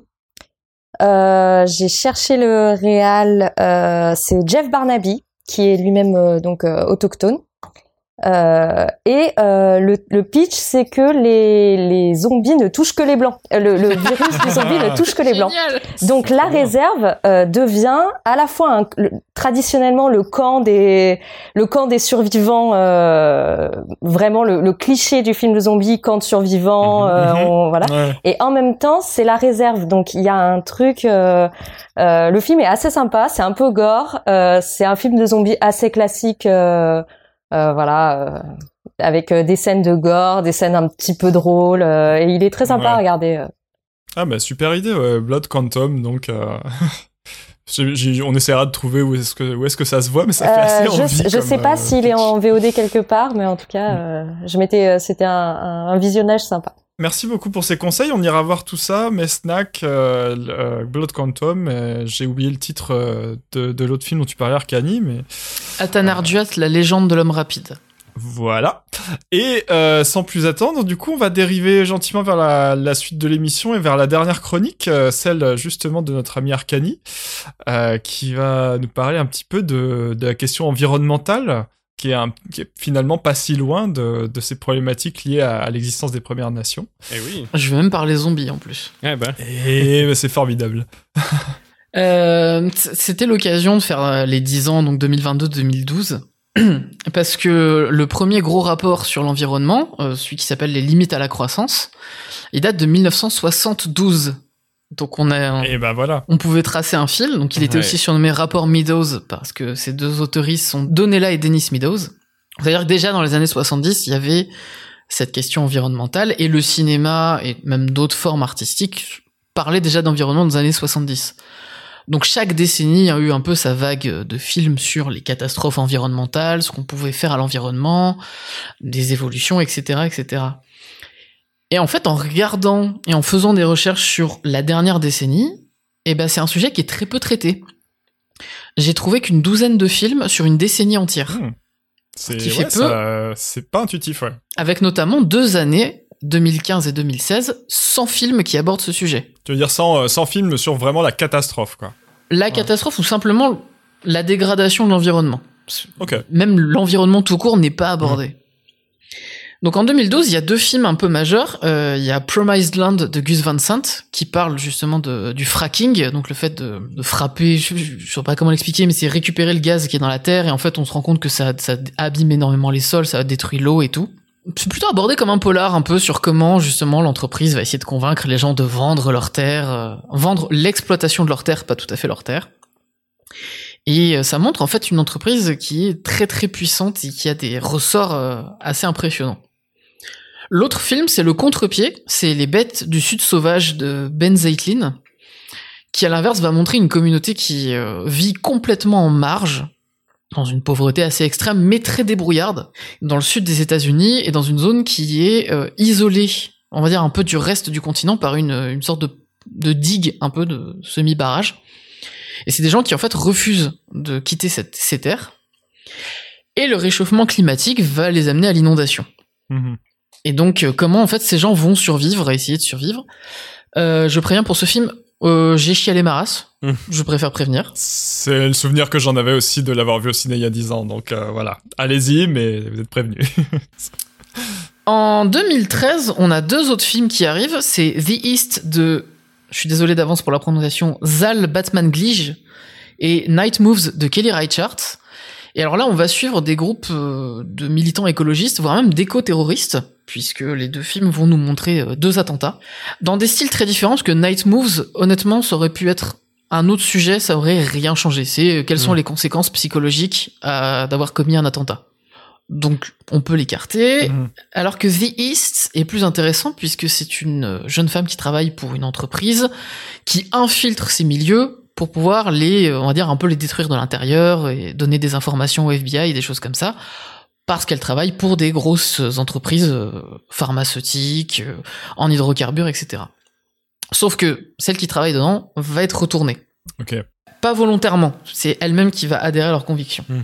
2014, on a juste un petit film, c'est vraiment une série Z qui s'appelle Aftermath, euh, qui est un espèce de huis clos post-apocalyptique, euh, dont le scénariste, je pense, a- n'a zéro connaissance en, en géopolitique. C'est très très ridicule, mais c'est drôle et c'est l'occasion de revoir Edward Furlong, qui jouait le jeune ado dans Terminator 2. Et c'est tout d'ailleurs. Non. Et à peu près, oui, parce que je crois qu'il est, il est entre deux cures de désintox. 2015-2016, on n'a rien. Et 2017, euh, on arrive sur un angle plus spirituel, puisqu'on a à la fois Mother de Darren Aronofsky, selon les propos du réalisateur, parle de changement, de dérèglement climatique et du traitement Mhm. fait à, à la planète. Mother Nature. Mhm. Alors, c'est Aronofsky qui le dit, on peut voir beaucoup d'autres choses, donc je vais le mettre de côté. Parce que j'ai trouvé ce film très gênant aussi, mais bon, c'est pas Et il y a un autre film qui, alors je crois, a été distribué en France, qui s'appelle First Reformed, sur les chemins de la rédemption, de Paul Schrader, où Ethan Hawke joue un pasteur qui se retrouve un peu à conseiller un, justement un militant écologiste en dépression, échec total. Je spoil pas trop, hein, c'est les dix premières minutes du film. Et en fait, finalement, va plus ou moins se rallier à sa cause euh, à lui et va être confronté euh, justement à un homme d'affaires qui finance la paroisse, donc c'est un peu compliqué. En 2017, on a aussi Okja de Bong Joon-ho Ouais. qui parle en- notamment de l'exploitation animale en présentant aussi bien les exploitants que les militants animalistes comme des caricatures. Ce qui fait qu'il est toujours un peu bizarre de, de le situer. En 2018, il y a une petite perle du cinéma indépendant qui s'appelle Woman at War, qui est un film islandais, où une jeune femme en, en pleine procédure d'adoption résiste contre, euh, contre l'industrie euh, islandaise, toute seule dans son coin avec son petit arc et ses flèches. Il y a un côté assez poétique et euh, très David contre Goliath. Mhm. Et d'ailleurs, il va connaître un remake par Jodie Foster dans les années à venir. Elle a acheté les droits du film. J'ai accès un tout petit peu sur 2019 et 2020 parce qu'on a successivement en fait deux biopics. Euh, le premier c'est Dark Waters de Todd Haynes et l'autre Minamata d'Andrew Levitas. Donc euh, Dark Waters c'est sur une affaire qui est toujours en cours. Euh, c'est un empoisonnement au mercure de l'eau par l'entreprise Dupont. Euh, là, on, ça nous parle pas, mais c'est ceux qui ont le brevet sur le téflon. Mhm. En fait, le téflon est extrêmement toxique et euh, l'affaire a commencé fin des années 90 et ils sont toujours en procès pour des indemnités de toutes les personnes qui ont qui ont été euh, contaminées et qui souffrent encore. Le premier bébé contaminé d'ailleurs apparaît dans le film sous, son propre rôle. Ok. Il s'appelle Bucky Ouais. Bailey. L'autre Minamata, c'est une affaire dans les années 70 où un photographe états-unien, Eugene Smith, a révélé un scandale similaire au Japon. Je finis sur les deux derniers films, et après on va arriver à l'analyse. Euh, en 2019, il y a un petit film de zombies qui s'appelle The Dead Don't Die de Jim Jarmusch Ah, bien sûr. Je l'attendais. et qui justement aborde un peu la question du capitalisme et de l'environnement, puisque les zombies, en fait, euh, s'attaquent effectivement aux humains, mais sont très mécaniques, Euh, notamment le zombie Guy-Pop qui reste accro au café. Et certains zombies continuent à travailler tout en étant zombies, donc enfin, ils gardent des mécanismes du travail, comme si c'était une forme d'aliénation. Marx sort de là. Et on pourrait dire, enfin, Jim Jarmusch, quand même, euh, il a fait une comédie et tout. C'est. Alors, Jim Jarmusch, dans un documentaire en 2005 qui s'appelle Punk Attitude, euh, a dit, c'est comme si 95% de la population était en train de roupiller en parlant de la situation politique. c'est quelqu'un de très politisé, en fait, et même si ça saute pas au premier regard. Et là où The Dead Don't Die est intéressant à mon sens, c'est que les personnages comprennent très vite que c'est une invasion de zombies, mais ne réagissent pas. Il y a vraiment une paralysie absolue. Les médias, la radio, la télé le disent, c'est des zombies, il y a des zombies. Et les gens font genre, ah, des zombies. Ah d'accord. Ce qui, je trouve, a un parallèle assez intéressant face à, à l'urgence euh, climatique et politique qu'on a en ce moment. Mais avec ce petit twist où il nous rappelle que c'est qu'un film avec des personnages, puisqu'à un moment, deux personnages sortent de leur rôle pour être les acteurs. Mm. Et je pense que c'est un vrai clin d'œil du réalisateur de dire, là, je vous montre un film, mais il y a une réalité derrière. Oui, pensez à faire la même chose chez vous, quoi. C'est ça. Il y a un moment, c'est c'est vous les gens qui réagissent pas. Dernier film, c'est 2021 et c'est Don't Look Up. Alors, comment parler poliment de Don't Look Up? Parce que oui, j'ai détesté ce film. En fait, je le trouve très ricanant, euh, assez méprisant. Euh, c'est on vit dans une société le film. Ouais. Littéralement, c'est tout est tout est tout devient un gag, tout devient euh, presque une caricature de caricature, ça, ça c'en est absurde. Et en plus, le réalisateur donne raison à un de ses personnages, puisque le fils de la présidente, qui à un moment se moque du personnage de Jennifer Lawrence en lui disant Ah, vous, vous allez plaire à la jeunesse des abusés, bah, c'est exactement ce qui se passe dans le film. Donc en plus, il est du côté des gens dont il se moque.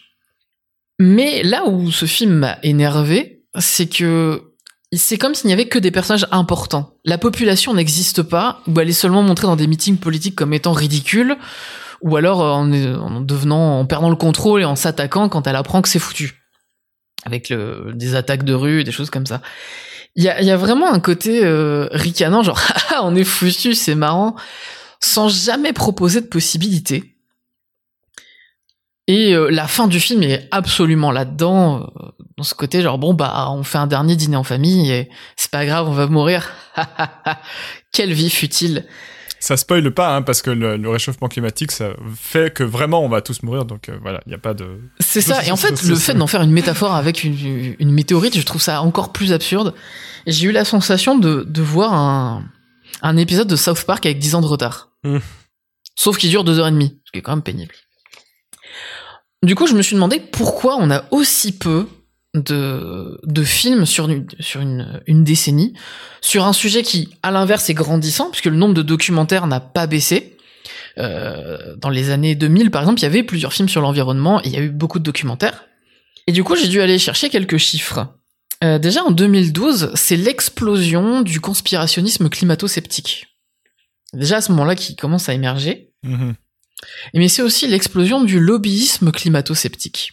Mmh. En 2013, on a dénombré rien qu'aux États-Unis 64 think tanks climato-sceptiques euh, qui influençaient les politiques. Wow. Et on peut probablement le deviner aussi Hollywood, puisqu'une partie des producteurs oui. sont d'ailleurs des donateurs euh, de candidats conservateurs. Euh, Jerry Bruckheimer a financé par exemple les, les campagnes de John McCain et Mitt Romney. Donc, ce qui est déjà très important. Ouais, c'est ouf le nombre.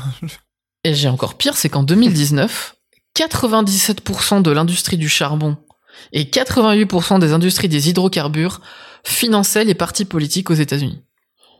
Donc, je pense qu'il y a une légère influence que plus le sujet devient brûlant et urgent, plus il y a eu, il y a cette possibilité de dire non, on va pas trop en parler. Mm. Et c'est pour ça que les films, finalement, parlent assez peu d'environnement. Ça devient un prétexte. Alors, est-ce qu'on peut se servir du prétexte pour ça? Mais vont surtout se mettre à critiquer le système politique et économique mondial à l'heure actuelle. Il y a, on est presque plus sur une critique du capitalisme que sur une critique du capitalisme qui détruit la planète. Et d'où le fait qu'il y ait deux biopics qui du coup viennent ramener, euh, peut-être genre dire ça c'est juste un biopic, c'est un film historique mais qui viennent nous, nous rappeler. En plus, les deux parlent de contamination, d'empoisonnement de l'eau et des répercussions de, sur la santé des gens. Mm. Donc, je, je pense qu'il y, y, a un trait à, tracer dessus. Ce qui maintenant m'attriste, c'est qu'en 2012, bah, Promise Land et les bêtes du Sud sauvage avaient déjà plus de propos que dans Look Up. Et notamment dans les bêtes du Sud sauvage, on voit l'entraide des gens. En fait. Il n'y a pas un côté on perd le contrôle, c'est n'importe quoi. C'est on est déjà à la marge. On pourrait imaginer que c'est une zone sans règles. C'est effectivement une zone sans règles, mais c'est une communauté qui se gère avec une école et des choses comme ça. Et c'est là que je vais arriver un peu sur ma conclusion. On, le, le, le post-apocalyptique explose. On, on, en parlait juste avant. On, Mhm. on en a de plus en plus. Ouais. Et je trouve qu'il commence à y avoir un peu des redites, notamment. Il y a plein d'univers intéressants, mais il y a des redites. Et on entend souvent la phrase, pour parler justement du post-apocalyptique, c'est qu'on imagine plus facilement la fin du monde que la fin du La fin capitalisme. capitalisme. Eh ben, je suis pas d'accord. Puisque les, la plupart des œuvres de post-apocalyptique, la plupart des œuvres de post-apocalyptique reproduisent ces schémas, reprennent ces idées extrêmement conservatrices, voire même réactionnaires, euh, que la nature humaine serait mauvaise et qu'on serait forcément euh, à la gorge les uns des autres, qu'on se battrait pour un quignon de pain, euh, qu'on resterait dans des organisations tribales extrêmement archaïques, voire même fascistes. On parlait de Mad Max Fury Road qui est clairement euh, ça coche toutes les cases de reconnaître le fascisme d'Umberto Eco. Et un autre film post-apocalyptique, c'est Snowpiercer. Oui, j'allais te poser la question. Euh, j'a- enfin, en fait, je me disais, et Snowpiercer euh, Bah. Snowpiercer, c'est c'est ça, c'est du post-apocalyptique, mais on s'est réorganisé dans une société extrêmement hiérarchisée et complètement hostile, complètement, euh, oui, totalitaire, extrêmement Oh, agressive, totalitaire, ouais, on peut dire. et même un peu fasciste dans le discours de de la tête du train. J'en j'en dis pas plus. Et ce qui est intéressant, c'est que Snowpiercer est adapté d'une bande dessinée des années 70. Je refais le lien avec On les fait années le 70. lien avec ce qu'on disait tout à l'heure. ouais. Euh, là où je trouve que Mad Max Fury Road est, change du post-apocalyptique, c'est que c'est pas juste foutu et c'est de la survie. En fait, il y a une possibilité de sortie à la fin. Il y a la possibilité de récupérer les ressources avec les graines qui ont été sauvegardées, mais récupérer le contrôle de l'eau. Et c'est pas seulement se défaire des gros méchants et des systèmes euh, problématiques, violents, machistes, etc. C'est juste, il y a une organisation possible. Et je pense que la fiction gagnerait à nous ne pas seulement s'arrêter au constat, parce que ça fait des années qu'on fait un constat, je pense que tout le monde l'a, mais de montrer maintenant d'autres possibles. Bah oui, surtout que c'est- c'est comme tu disais, en fait, euh, c'est pas juste un constat. On a l'impression que dire voilà, c'est l'apocalypse et ensuite les gens sont dans la violence et dans, et dans des tribus désorganisées, on a l'impression que c'est juste un constat. Non, c'est déjà une prise de position sur ce que devrait être la nature humaine après le capitalisme. Donc, euh, en fait, il n'y a pas de vraie neutralité là-dedans. C'est euh, ça.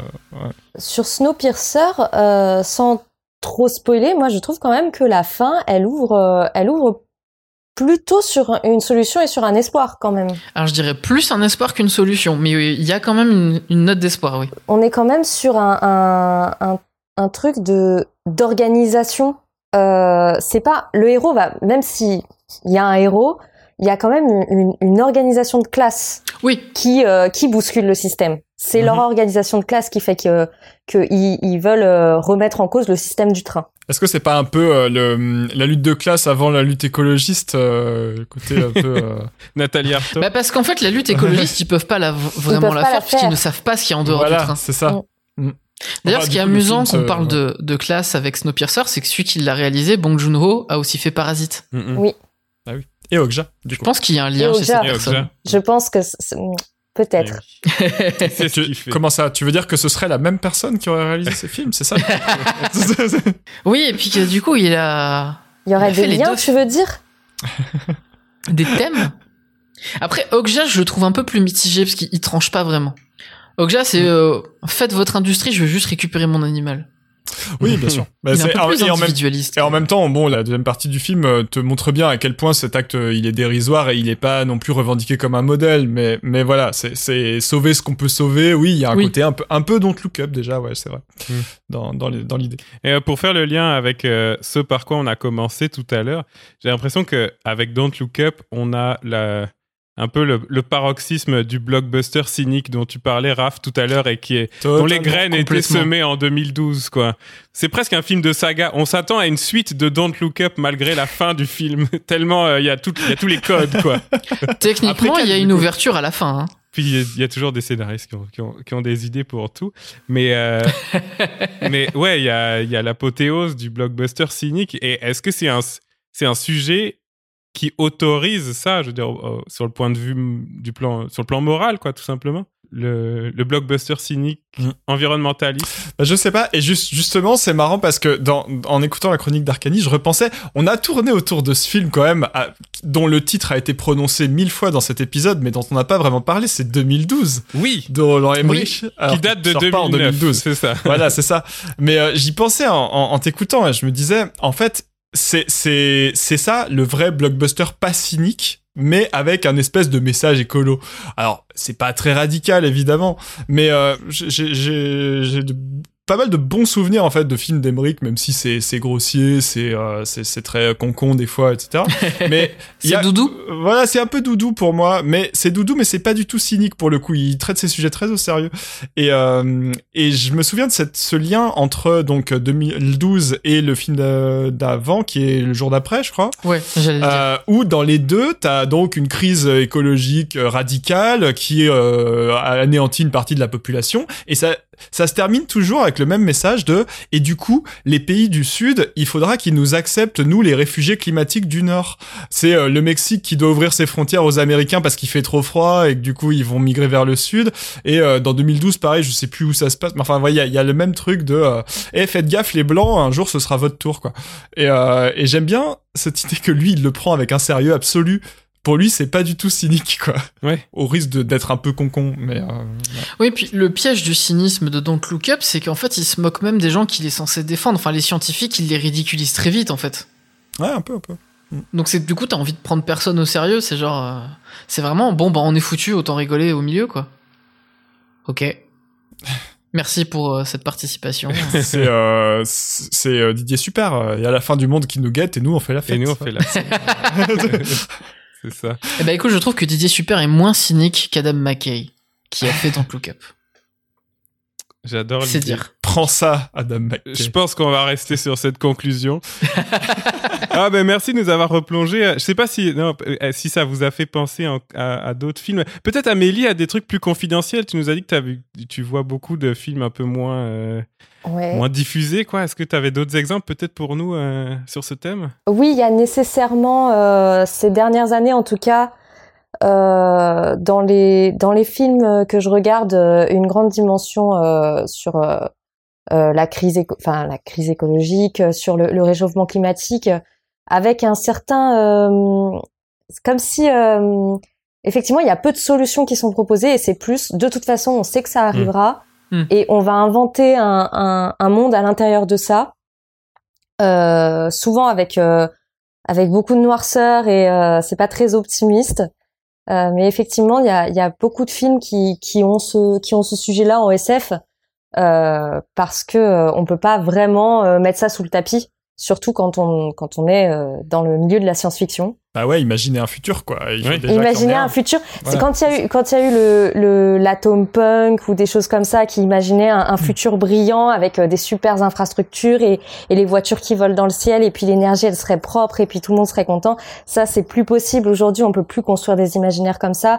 On est forcé de prendre en compte euh, euh, la crise écologique et donc nécessairement euh, d'avoir de d'avoir une, une science-fiction euh, qui qui qui correspond à, à, à cet avenir-là. D'où aussi l'intérêt d'avoir des doudous qui nous ramènent dans le passé, puisque C'est ça. Et c'est peut-être pour ça qu'on a choisi le thème No Future euh, cette année en se disant bon bah on va voir comment on peut ne pas avoir de futur de plein de manières possibles. C'est génial.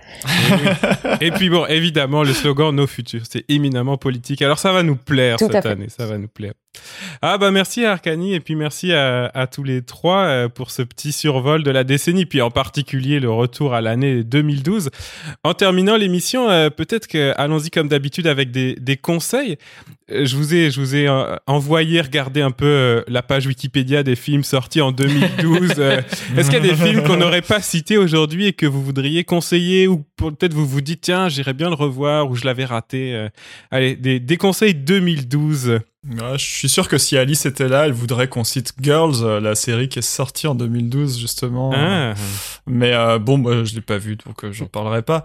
Euh, sinon, un petit conseil vite fait qui a rien à voir avec ni la politique ni la crise écologique. American Mary des sœurs Jen et Sylvia Soska, un petit film de genre pas super connu de 2012 sur une une jeune femme qui est victime d'un viol et qui décide de se venger en torturant son son violeur par la chirurgie esthétique euh, extrême et les modifications corporelles. C'est assez gore, c'est plutôt plutôt féministe et pas pas dégueu du tout si on a le cœur bien accroché. Il y a un clin d'œil à Freaks de Todd Browning? Euh, non, c'est ça prend le truc vraiment sur l'axe plutôt punk, euh, modification corporelle, Ok. etc. Sauf que elle, dans son book, elle met euh, des photos qu'elle a fait subir euh, de ce qu'elle a fait subir à son un agresseur, quoi. Voilà, un truc un peu euh, un peu bonne ambiance. Ok. C'est déjà un peu post-MeToo, ça. mais- Arcani, euh, tu nous replonges en 2012, toi aussi? Oui, alors il y a les adieux à la reine de Benoît Jacot où Xavier Beauvois est incroyablement mauvais dedans. Je tiens à te dire que il y avait une partie de ma chronique qui parlait de Xavier Beauvois et que je l'ai supprimé, mais Ah, quel pis, dommage. tant pis.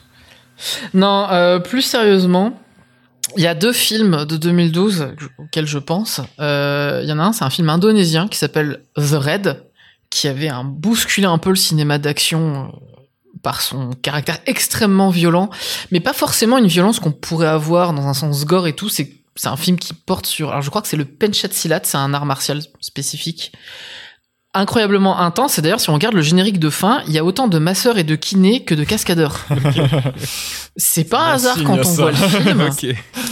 Et en plus, non seulement c'est spectaculaire, mais la réalisation vient mettre ça en valeur et en plus ajoute des codes du cinéma d'horreur dans la réal alors que c'est pas du tout un film d'horreur. Et je trouve que ça participe à, ça, ça crée une tension formidable. Et l'autre film que je vais conseiller, c'est, j'ai pas vraiment de film préféré, mais il y a quelques films que je peux revoir avec le même plaisir inlassablement. Il en fait partie. Il est passé complètement inaperçu. Il s'appelle Détention. Le jour où je l'ai vu, j'ai pourri mon entourage avec. Alors le réalisateur c'est Joseph Kahn qui a fait Torque. Euh, D'ailleurs, il se moque de Torque dans ce film, Détention. Et après, il a réalisé quelques clips pour Taylor Swift. Et Détention, j'essaierai de le résumer. Euh, avant qu'on ait la nostalgie des années 90, en 2012, euh, lui, il était déjà dedans. Ok. C'est un slasher, teen movie, voyage dans le temps, blindé de références, mais pas dans un sens euh, prétentieux comme peut le faire Tarantino. euh, ah, t'as vu toutes les références que j'ai? Lui, c'est vraiment des références de passionnés, complètement absurdes. Ça va à 200 à l'heure. C'est un doudou, mais qui booste. C'est un doudou aux amphétamines, Ah, en c'est fait. ça. Pas mal. Et même le générique pour présenter les acteurs, euh, c'est euh, 15 idées euh, à la minute. Donc voilà, je, dé- Detention. Ça donne très très envie. Amélie, j'ai l'impression que tu l'avais vu, t'as as opiné. Euh, oui, il me semble que je l'ai vu, ouais. Quels sont tes conseils à toi de retour en 2012 Alors, c'est des films que j'ai pas vus en 2012, mais qui sont sortis en 2012. Euh, Il y a The Incident, Incident de Alexandre Cortez, qui est un film euh, d'horreur qui se déroule euh, dans un institut psychiatrique où il y a une coupure de courant et le générateur Aïe. est en panne aussi.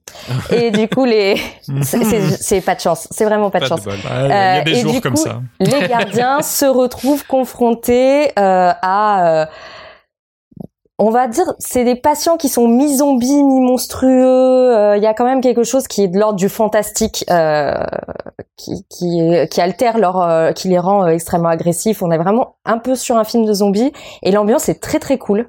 Euh, vraiment très sombre.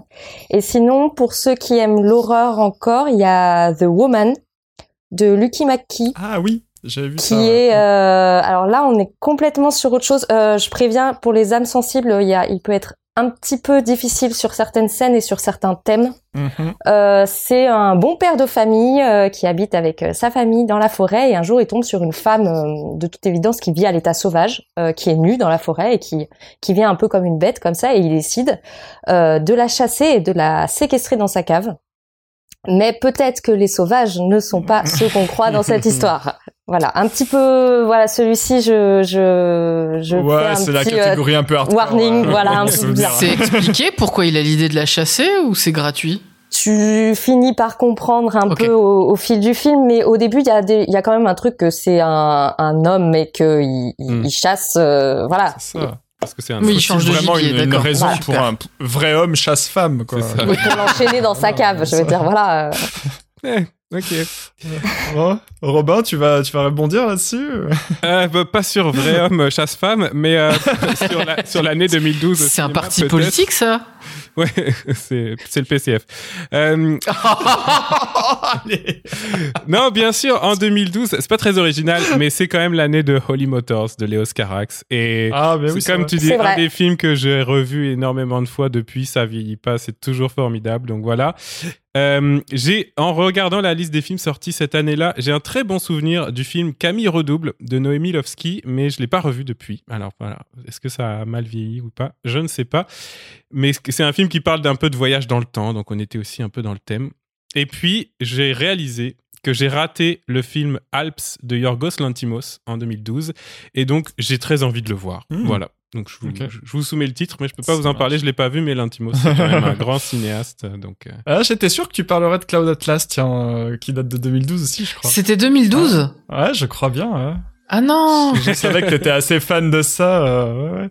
Enfin, euh, moi je trouve que c'est c'est un film important dans la filmo des, des Wachowski. ouais. On le rajoute au Cloud passage. Atlas, c'est un très beau film, mais avec quand même une yellow face, ce qui est un peu Oui. gênant. Oui. Ah, c'est vrai. Putain, j'avais totalement oublié. Et bah, vo- bah voilà, cancel les Cancel les Wachowski. Eh ben merci à tous et à toutes d'avoir été avec nous euh, voyager en 2012. Euh, on termine en rappelant un peu de promo, c'est l'instant auto-promo. Où est-ce qu'on peut vous retrouver chacun et chacune? Amélie, les intergalactiques. Les intergalactiques, bien sûr, de Lyon, donc du 21 au 26 avril, à la MJC Mon Plaisir, au cinéma Lumière, au cinéma Le Zola de Villeurbanne. Et sinon, on fait une super nuit cyberpunk le 9 avril, le 9 avril au Studio 24. Il y aura de la techno, il y aura un concert, il y aura plein d'animations trop cool. Donc, n'hésitez pas, venez. Très très Rappelle cool. la date de, de cette soirée-là? Le 9 avril. 9 avril. Très bien. Ça fait envie. Sort son carrément envie. agenda. et Ouais, 9 avril. exactement.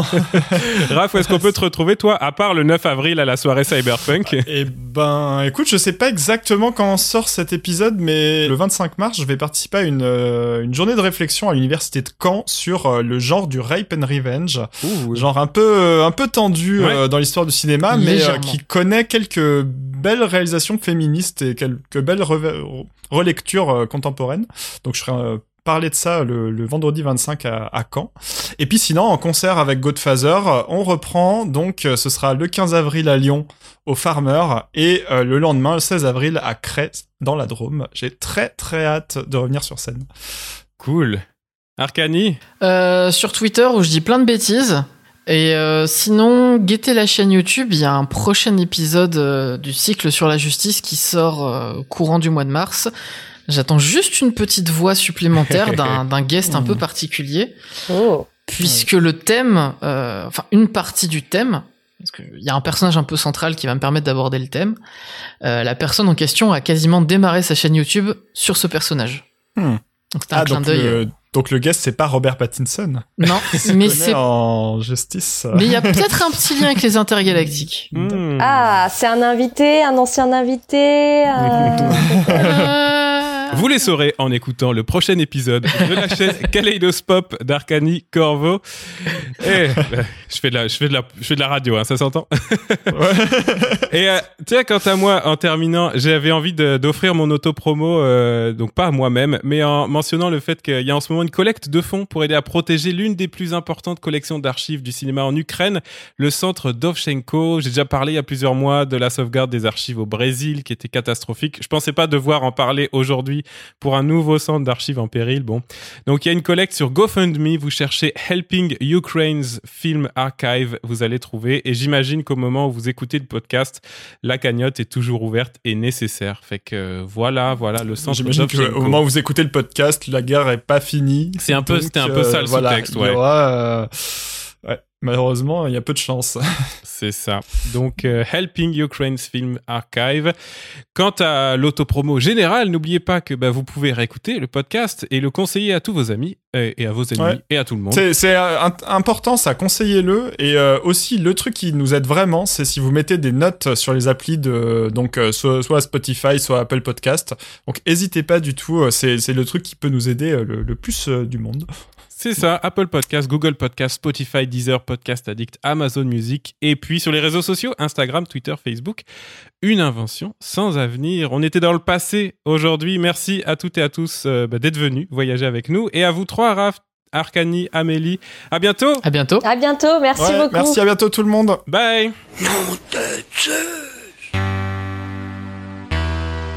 La fin du monde annoncée pour demain vendredi, euh, plus précisément dans la nuit de vendredi et samedi, une date prédite soi-disant par le calendrier Maya.